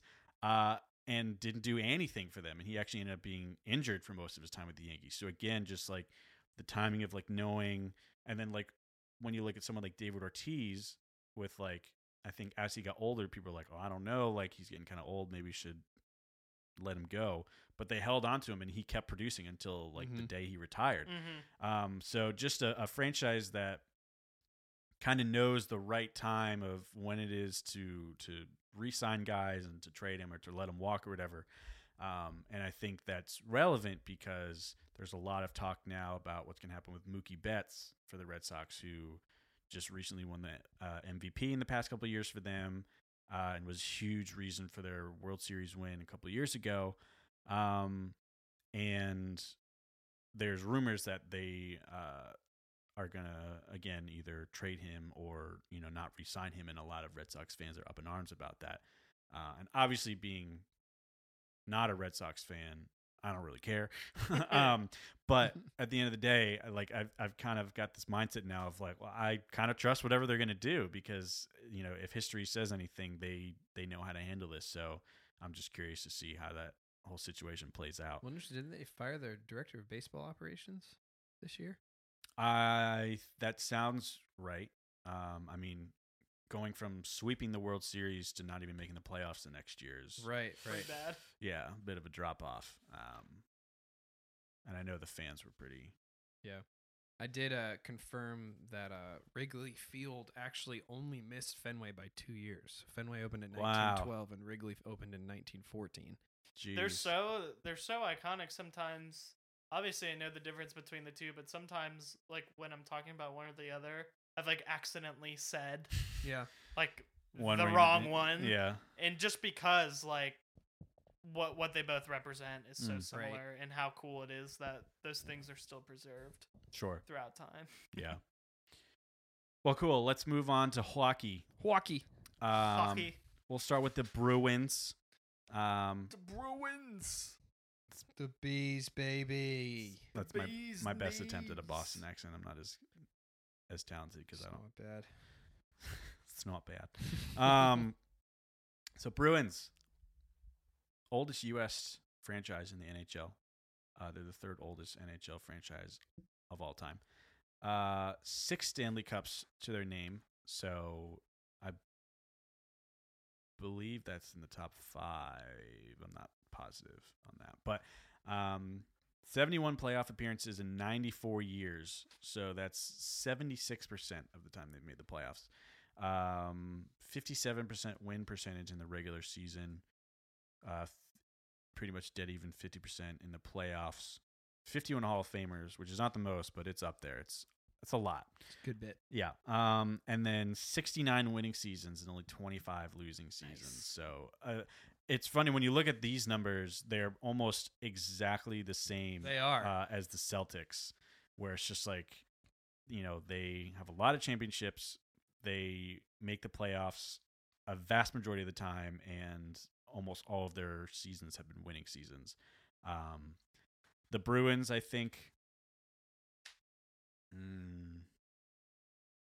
Do another sports movie related? No, joke? I wish- I wish I did. I almost started laughing because you wish- made the same face, and you were like, "Should I say it?" I wish I did. Um, no, but I'm trying to think if I'd say they're the second or third best U.S. franchise in the NHL because I think obviously you had the Detroit Red Wings at number one, Yep. um, and it's it's between the Bruins and the Blackhawks. Yeah. Yeah. So, Yeah. um, you know, it's it's a good matchup that we have here. But well, if you so- fire on over to the Blackhawks, I mean, as Go you were, for it. as you were reading off those stats, yeah, the Blackhawks is almost the same. yep, Like original six team, ninety six seasons, six Stanley Cups.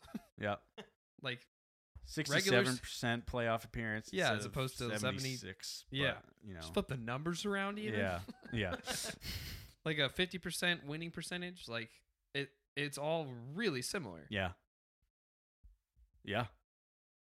It's tough. It's I really mean, hard to decide. When I first when I thought about the matchup between the two cities, that was definitely the one where I was like, It's the closest call. I mean, and you Yeah. talk legacy too. I mean, it, it, as this, these are two good cities to be comparing in terms of impact and legacy, especially to the Mhm. towns they represent. Because I mean, the Blackhawks are, you know, they have a similar impact. The Blackhawks in the Sure. city of Chicago, Oh yeah, as the Bruins do in Boston, and uh, it's they, they, they represent. They pull, man. They both They pull. pull. they pull. Well, and like I said earlier, the Blackhawks, similar to the Bulls, number one in attendance almost every single year. Mhm. They're just selling that place out. Um, I mean, they've had more to be excited for recently than the Bulls have, but um, you know, having won three Stanley Cups since 2010, um, which I believe is the most, uh, you know, since 2010. um, but you know, even if you look at since the beginning of the century, I'm trying to think of who would have more. I mean, maybe the Penguins, hmm but I mean, you know, they have been, you know, Blackhawks have been uh just dominant, you know, Yeah. like their entire existence really. I mean, you know, even their championship span, you know, across most of their existence. Um similarly to to the Bruins, um you know, they they each have a little, you know, 20, 30 year gap in the middle there, but I mean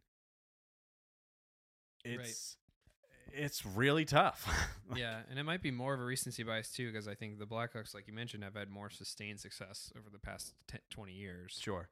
There's, but and who knows how that? It's hard to compare that over that big long stretch Mm. um, of the the whole spans of each of these franchises, which is 90 some seasons. Yeah. But it's yeah, it's very comparable. And, unless we forget that the the Bruins did just play in the Stanley Cup uh, finals last year. That's right. Unfortunately, lost to the Blues, but um, you know, The Blues. But you know, still made it to the Stanley Cup, which Yes. is, is worth noting. And it's also the the Blackhawks have had a couple stinker years. true. Yeah. yes. Yes. Um, Feels very uncharacteristic. Yeah. yeah. Yeah. Um, and maybe that's the maybe that's to their advantage is that these bad years just don't feel like the Blackhawks. You know? Yeah, like that's, yeah. because they're so good. Yeah. well, and and then and I think the thing with hockey too is, I think similarly to basketball, where one good draft pick can turn a franchise around. Mm-hmm. Um, because I mean, you just Yep. think of even just like, especially with what we've been able to live through in our lifetimes. Of I think the two biggest ones would be Sidney Crosby and Alex Ovechkin Uh-huh. Yes. who both have led both of those franchises to ridiculous new heights. Uh-huh. Um, and you know, who who knows? Maybe that could be in store for the Blackhawks if they get a decent draft pick. You know, um, yeah, I mean you're even seeing that too play out in certain ways now. I'm one I thought it was Connor McDavid Mm, got uh recently picked up and th- plays for the Oilers. Mm. And uh I'm trying to think there's one other that I can't place right now, but but yeah, I mean who knows? There's those those players are still being drafted and still making impacts in the league. so- yeah, yeah, Those, I when I think of the Blackhawks too, I think of like, it's not in the, it's not in the way that like let's say the Dallas Cowboys, like it's just like can everyone shut up? Like I wish they'd just be terrible kind of thing. yeah, Like someone like the Blackhawks Hawks are like. You almost kind of want them to be good again because that is their identity. It's like Mm, it feels weird yeah, it's like I guess the predators are it now. You know, like yeah. um, you know, and so I get that's another just subjective thing, but I think Sure. probably a lot of people maybe feel like that, where it's like it almost feels like you're putting your right foot in your left shoe with like, oh, the Blackhawks are They're not good. not good. Yeah. yeah. it's it's just a weird Feels weird, man. feeling. Yeah. Yeah. for sure. I couldn't tell if you were going to say anything. No, I wasn't. Okay, he had the mic up to his mouth. That's why I was. Yeah, wasn't no, sure. I wasn't gonna say anything. That's fine. Just prepared for when you do. Um, Do you have a joke? Yeah, hockey it's- related it's joke? like uh, when uh, the animated Mighty Ducks. yeah, yeah, that's and, that's the only route you could go down is Mighty Ducks. Just, that's the only one. very Nice. relevant. Um, The animated one though. The Oh, ser- not live the action? series, not the, Oh. no, the, the series, the Disney Channel series. Good Spin-off. shout. that's available on Disney Plus. Ooh, let's Probably. Hope, it let's seems hope like every not. Let's hope not. if you can watch Even Stevens on there, you can probably watch the animated Mighty Ducks. we'll see. Um, man, I don't know. This is really tough. I mean, I know we don't have to technically declare a winner here between these two franchises, which maybe I won't. Maybe I'll just call. I might call I it think a tie this is a here. tie. Call it a draw Let's call in it a good draw hockey then. fashion. You know, Hockey, in pre-shootout Yeah. hockey fashion. Yeah. Back when there used to be ties. the good old days. Yeah. Um, yeah, I'm fine with that because that's just too close. Um, let's quickly finish up here. Uh, we have some MLS to get through. Um, I just want to repeat. I said this on previous episodes, but now that Hunter's in the room, I will not support the Revolution until they get a new logo. It's so bad. I was gonna say thoughts. Uh, I feel like we've talked about. we talked this. about how like the Bulls logo is like iconic of like Uh-huh. their success. Uh huh. I think like the New England Revolution, uh, their logo's pretty uh, represents the way they play pretty well, which is to say terribly. Not yeah.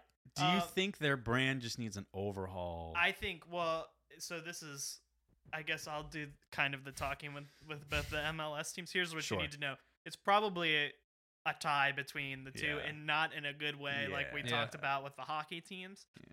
I think both of them are a product of um them being like removed from the city. I think is a big Hmm. thing. Like the Revolution play at Gillette Stadium. Gillette, yeah, in Foxborough.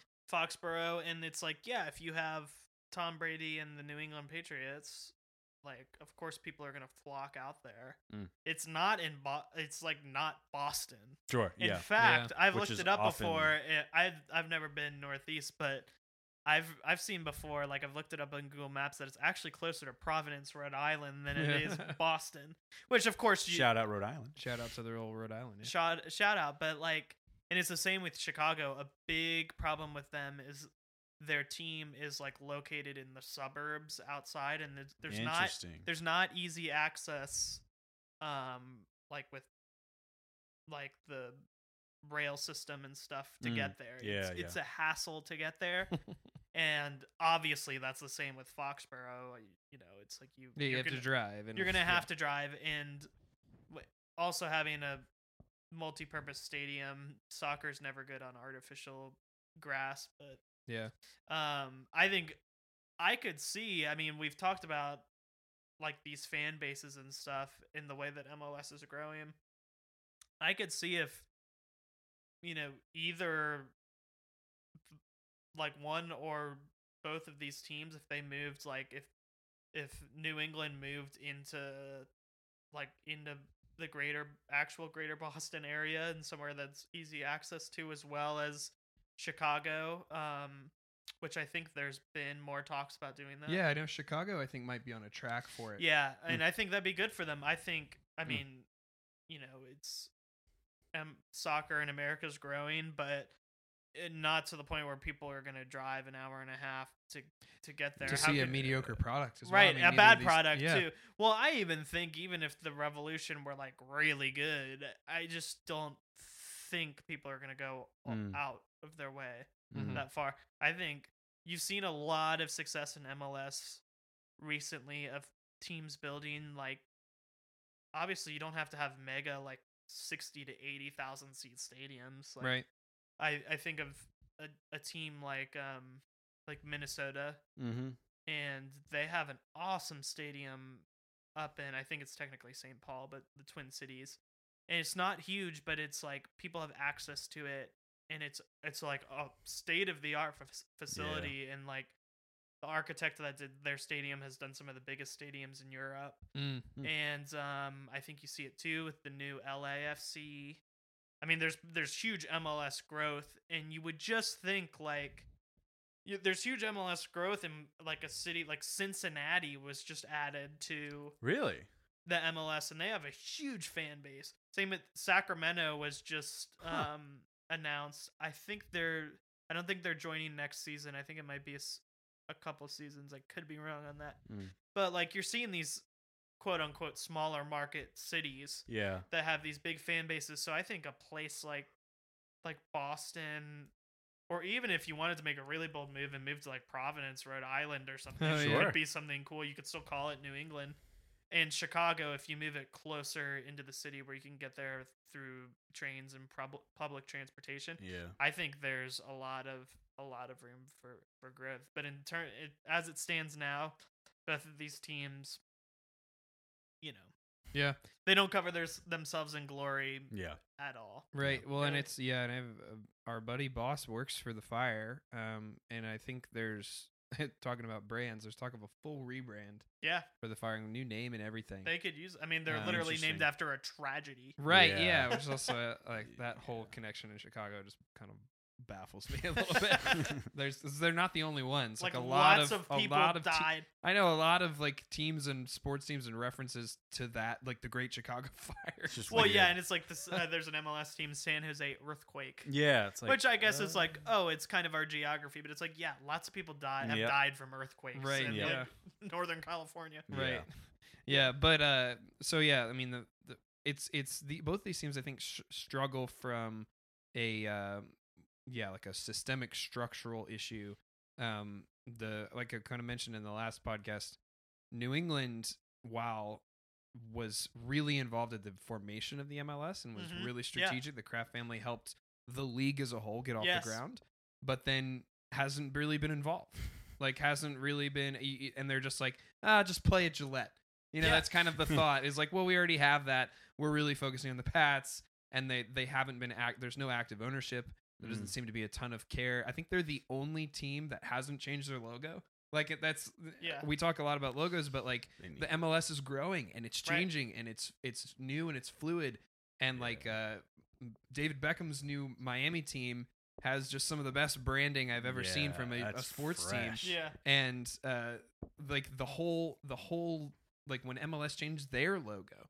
like the the whole brand has been elevated Mm. and New England for whatever reason feels like they're stuck in the past. just isn't. They're not innovating. They're not elevating.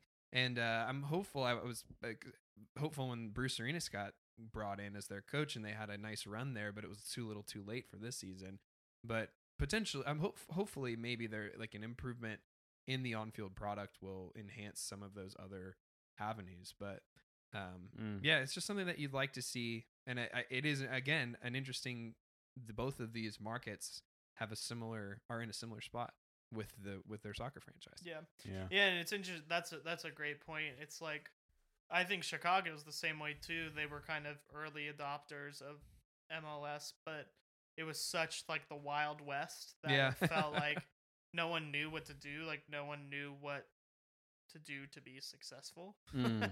at all. So they were yeah. Sure. you know, they're like, oh, let's for the Chicago. I'm assuming the the thinking was, oh, we'll buy land for a stadium where it's cheaper. Yeah. Yeah. And like, of course, that like makes logical sense. For a startup too, especially. exactly. the time. But I think I think, and you see Chicago's like hopefully taking steps in that direction. I think, I think obviously both of these cities have really good like fans and support, and I think as soccer is growing in America, I mean you see places like Atlanta. Uh, United FC, and they're just their fan base is massive, Rabid. and it they just like kind of appeared out of nowhere. yeah, where they Yeah. come from. and it's like this city was somehow like didn't even know it, but they were desperate They were a soccer town. for that. Yeah. Yeah. and it's like sometimes you just don't even know them. until it's there. Yeah. And they played at like Bobby Dodd Stadium, um, and then now they play in the uh, Mercedes Benz Yeah.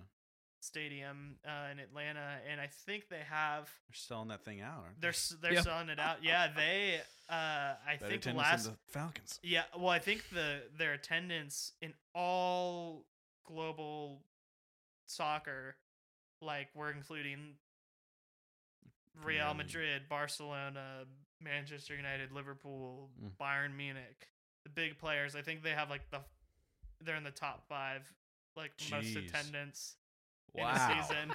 So and and there's places like like Cincinnati. I think pretty much got rewarded. They were a USL team, which is Oh, okay. the division below, but they were filling up. I don't remember what stadium it was. I think it was the Cincinnati football stadium or the for the college of Cincinnati. Oh, Bearcats. University of Cin- yeah. Um, and they were like filling it up, like it was like sixty or seventy thousand people. Wow. Jeez. And, so I think, I think there's a lot of people that, I mean, America's always been skeptical of it, which is fine. Like you don't have to like it, just like you don't have to like it.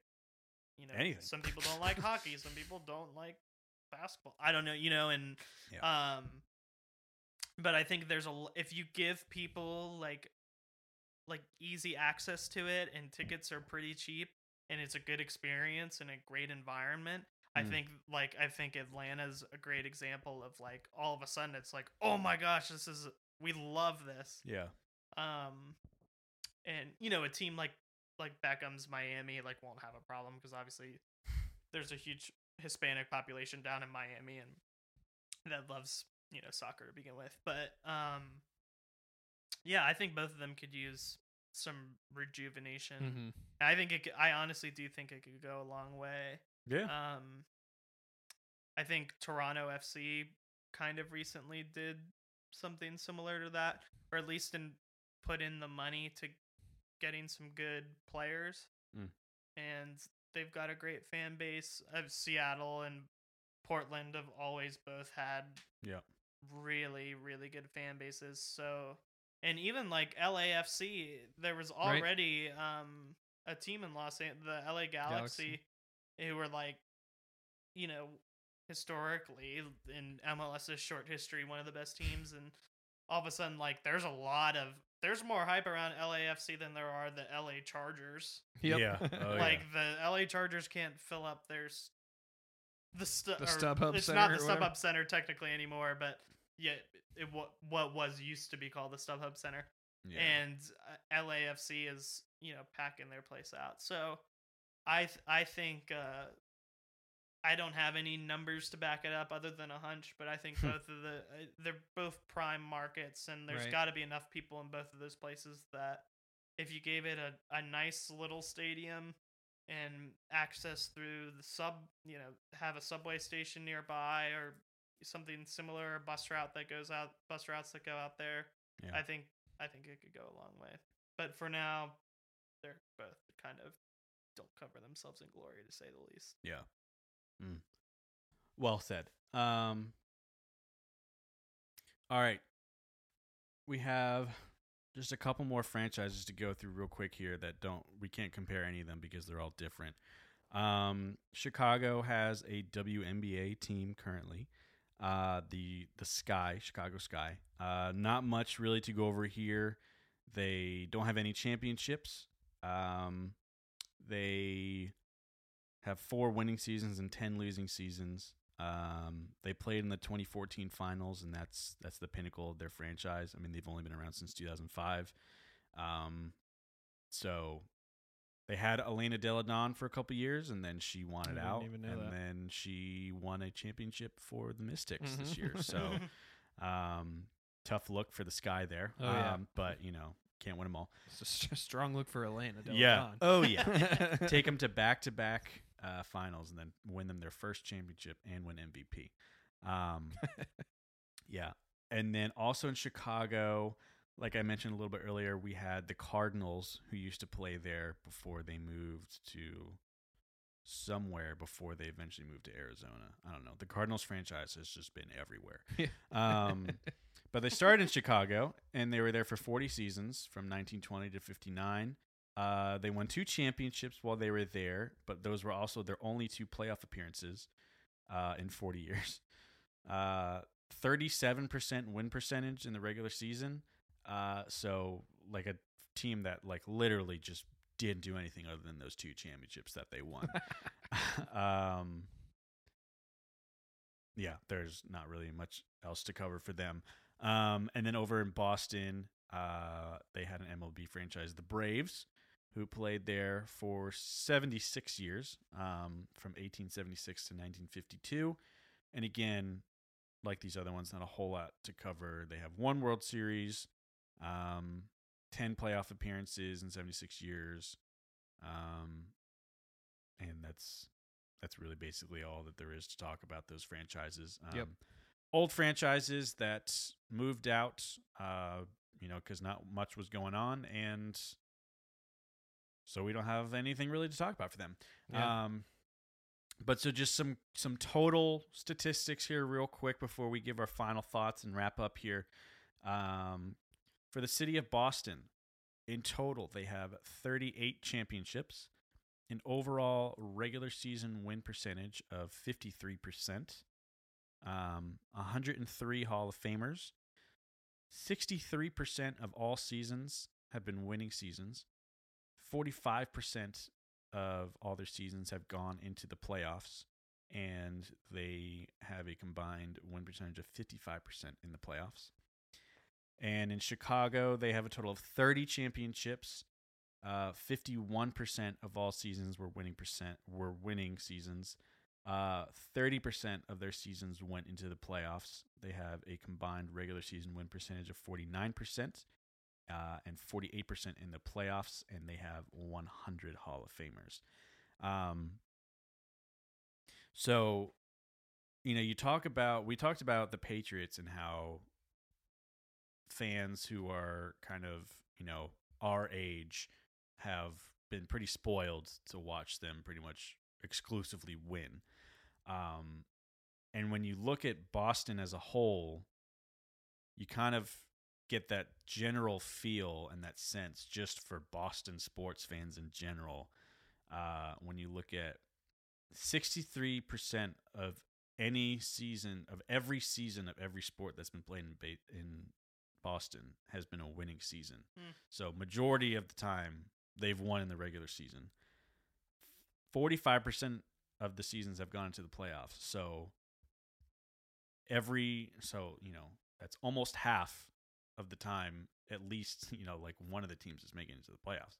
Mhm. Um, and then they're winning majority of the time in playoffs at 55%. So uh, a city that, you know, has legendary franchises that are consistently making to the playoffs and consistently performing and achieving in the playoffs. Um, and then, you know, Chicago is right there with them, you know, you know, f- a little over 50% of- of the seasons have been winning, but they're under the 50% mark for the regular season uh, and seasons going into the playoffs. So, you know, like we've mentioned, kind of going into final thoughts here, two legendary sports cities that have a lot of mystique surrounding most of their franchises.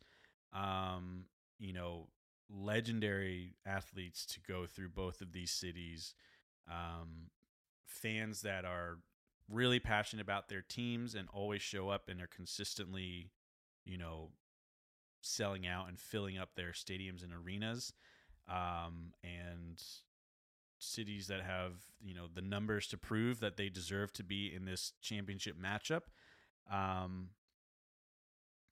so, you know, I'll, I'll kind of leave it at that for my final thoughts, but I don't know if you guys have any last things you wanted to kind of say.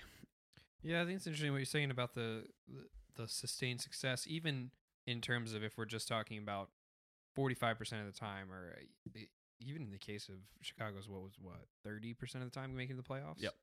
Um, like we're we're where we're at close to the two closest sports markets, major sports markets, probably Charlotte and DC Mm-hmm. and uh, that there hasn't been the same level of sustained success in those markets. They're not in the final in the Sports Talk Swag bracket. That's right. Like, um, and as much as the mayor of DC tries to proclaim DC as title town, Oh um, gosh.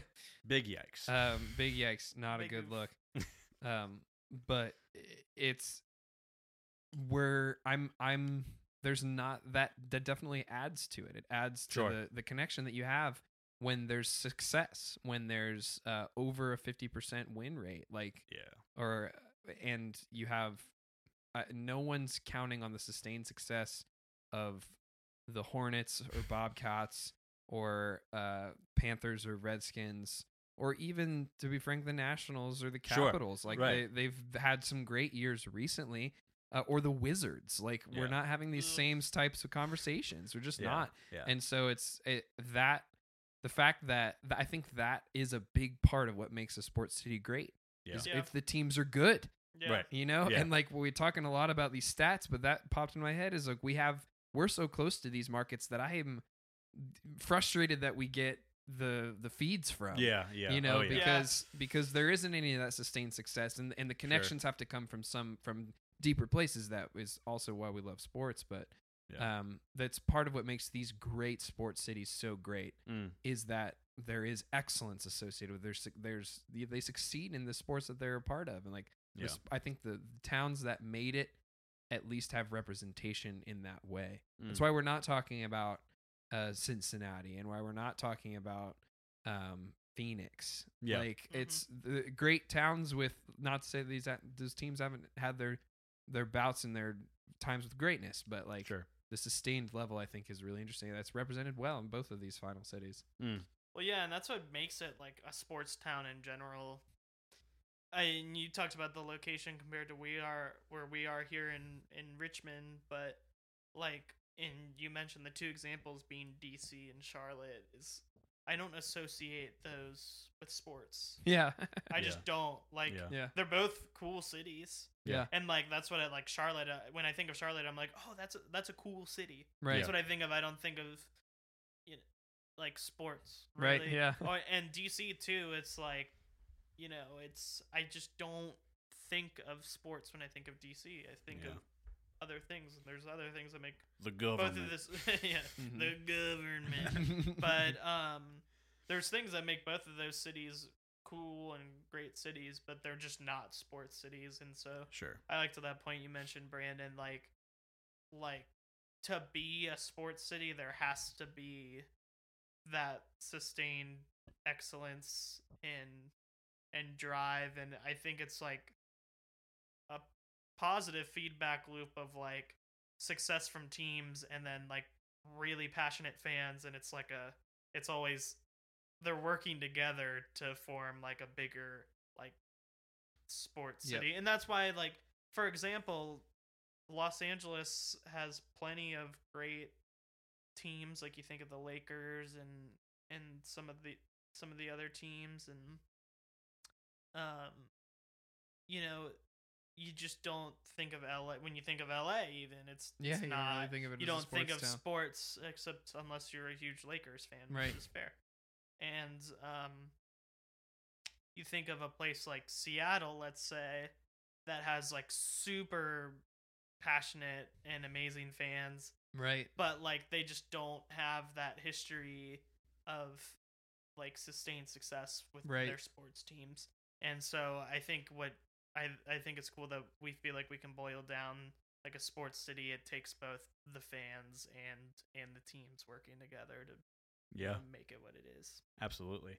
Um, yeah, I mean, it really, you know, this matchup is truly like the best of the best Mhm. going at it. You know, um, any kind of slight against either of these cities that we had, you know, in comparison to other cities, most of these franchises still, a, uh, you know, a step or two above the rest um, for pretty much every sport, really. Um, and you know just yeah i mean I, I think you guys really covered it you know just passionate fans that really care about their their teams and teams that really kind of define these cities that also i think a lot of them kind of embody like the spirit of their Mhm. cities Mhm.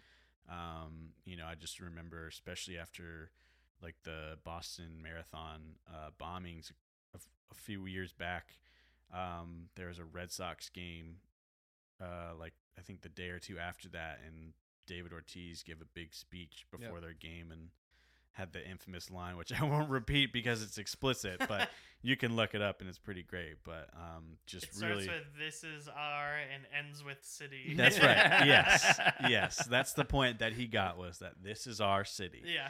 Um, and it was just like I, it was so powerful, and I like loved that speech, and like I felt it, you know. And I hate Boston sports because I'm a New York sports Yeah. fan, but I still like really felt that, and I felt that he and like the Red Sox, they just embody, you know, Boston. Um, and I think the same goes for all the teams in in both of those cities. Um, so you know, they both fought hard and well. Um, but Now it's up for the sports talk with Swag Nation. yes, the time has come now where we will give our final votes, but we're we're not the final say here. But I will start us off here, and I will I will tick the box for Boston and give them the nod here, uh, because I think at the end of the day, when you think of the best football team of all time, the Patriots are one of the first team that comes to mind. When you think of the best fo- uh, basketball team of all time, the Celtics are one of the first team that comes to mind. When you think of one of the best baseball teams of all time, the Red Sox are one of the first team that comes to mind. When you think of the best hockey team of all time, the Bruins are one of the first teams. You see what I'm getting at? Where it's just consistently they are, you know, in that top tier of of sports teams for each of the four major leagues, um, and that is unprecedented. Really, you know, there's Yeah. really not any other city that can that can say that. Um, and you know, they have the titles to back it up. They have the statistics to back it up. They have the longevity, the mystique, the fanhood, all that to back it up. And I think it's just it's almost overwhelming where it's just it's too much to go up against and to argue against. Um, so that's Very good. that's my vote. With much love and respect to Chicago and all the other teams and and cities, and with reference to a great love and connection to New England as a location. Mm. Also, I concur and I cast my vote for Boston. Mm. Well, I guess it doesn't matter what I say really because we've at least got a super majority. I think um I think there has to be something to be said about about Chicago and I th- I feel like they in we've touched on this multiple times. I feel like there's a lot that we haven't been able to like witness Sure. as sports fans and Chicago not only in like as a city itself but with sports has been so integral to like the growth of whatever it's been a part of so like obviously Chicago in and of itself is just like an iconic city Sure. in in the US itself, but then also like I I don't think I think without Chicago sports aren't the same.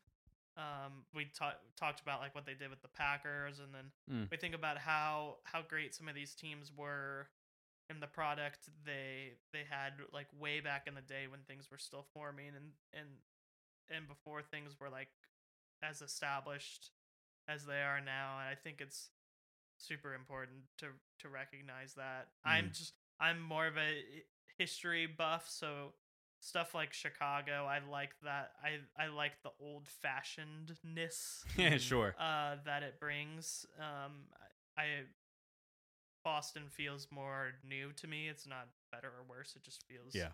um, more modern Mm. in that sense. So I'll I'll I'll do a wild card. Or I'll I'll throw my hat in for Chicago, the the neighbors down south from uh from the Old beautiful whiskey. state of Wisconsin, Yeah. and uh, yeah. I respect it. You know, I don't think it's wrong. You know, like it's.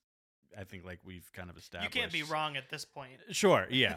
and I think you know it's not like it's uh, an unfounded argument to say that Chicago is, you know, the best sports city of all time because you know, it's they have the resume for it. But like I have mentioned, uh, we are not the final say here. Uh, you, the fan, have the opportunity to make your voices heard, and you can vote uh, in the polls online and social media So make sure you head on over to Sports Talk with Swag on Instagram and Facebook and STWS Cast on Twitter. There will be polls live on all three of those uh, platforms. So make sure you go and vote, share it so we can get lots and lots of votes because we want to get a good sample size. We want a good pool here of people voting. Um, and those will be up for a week.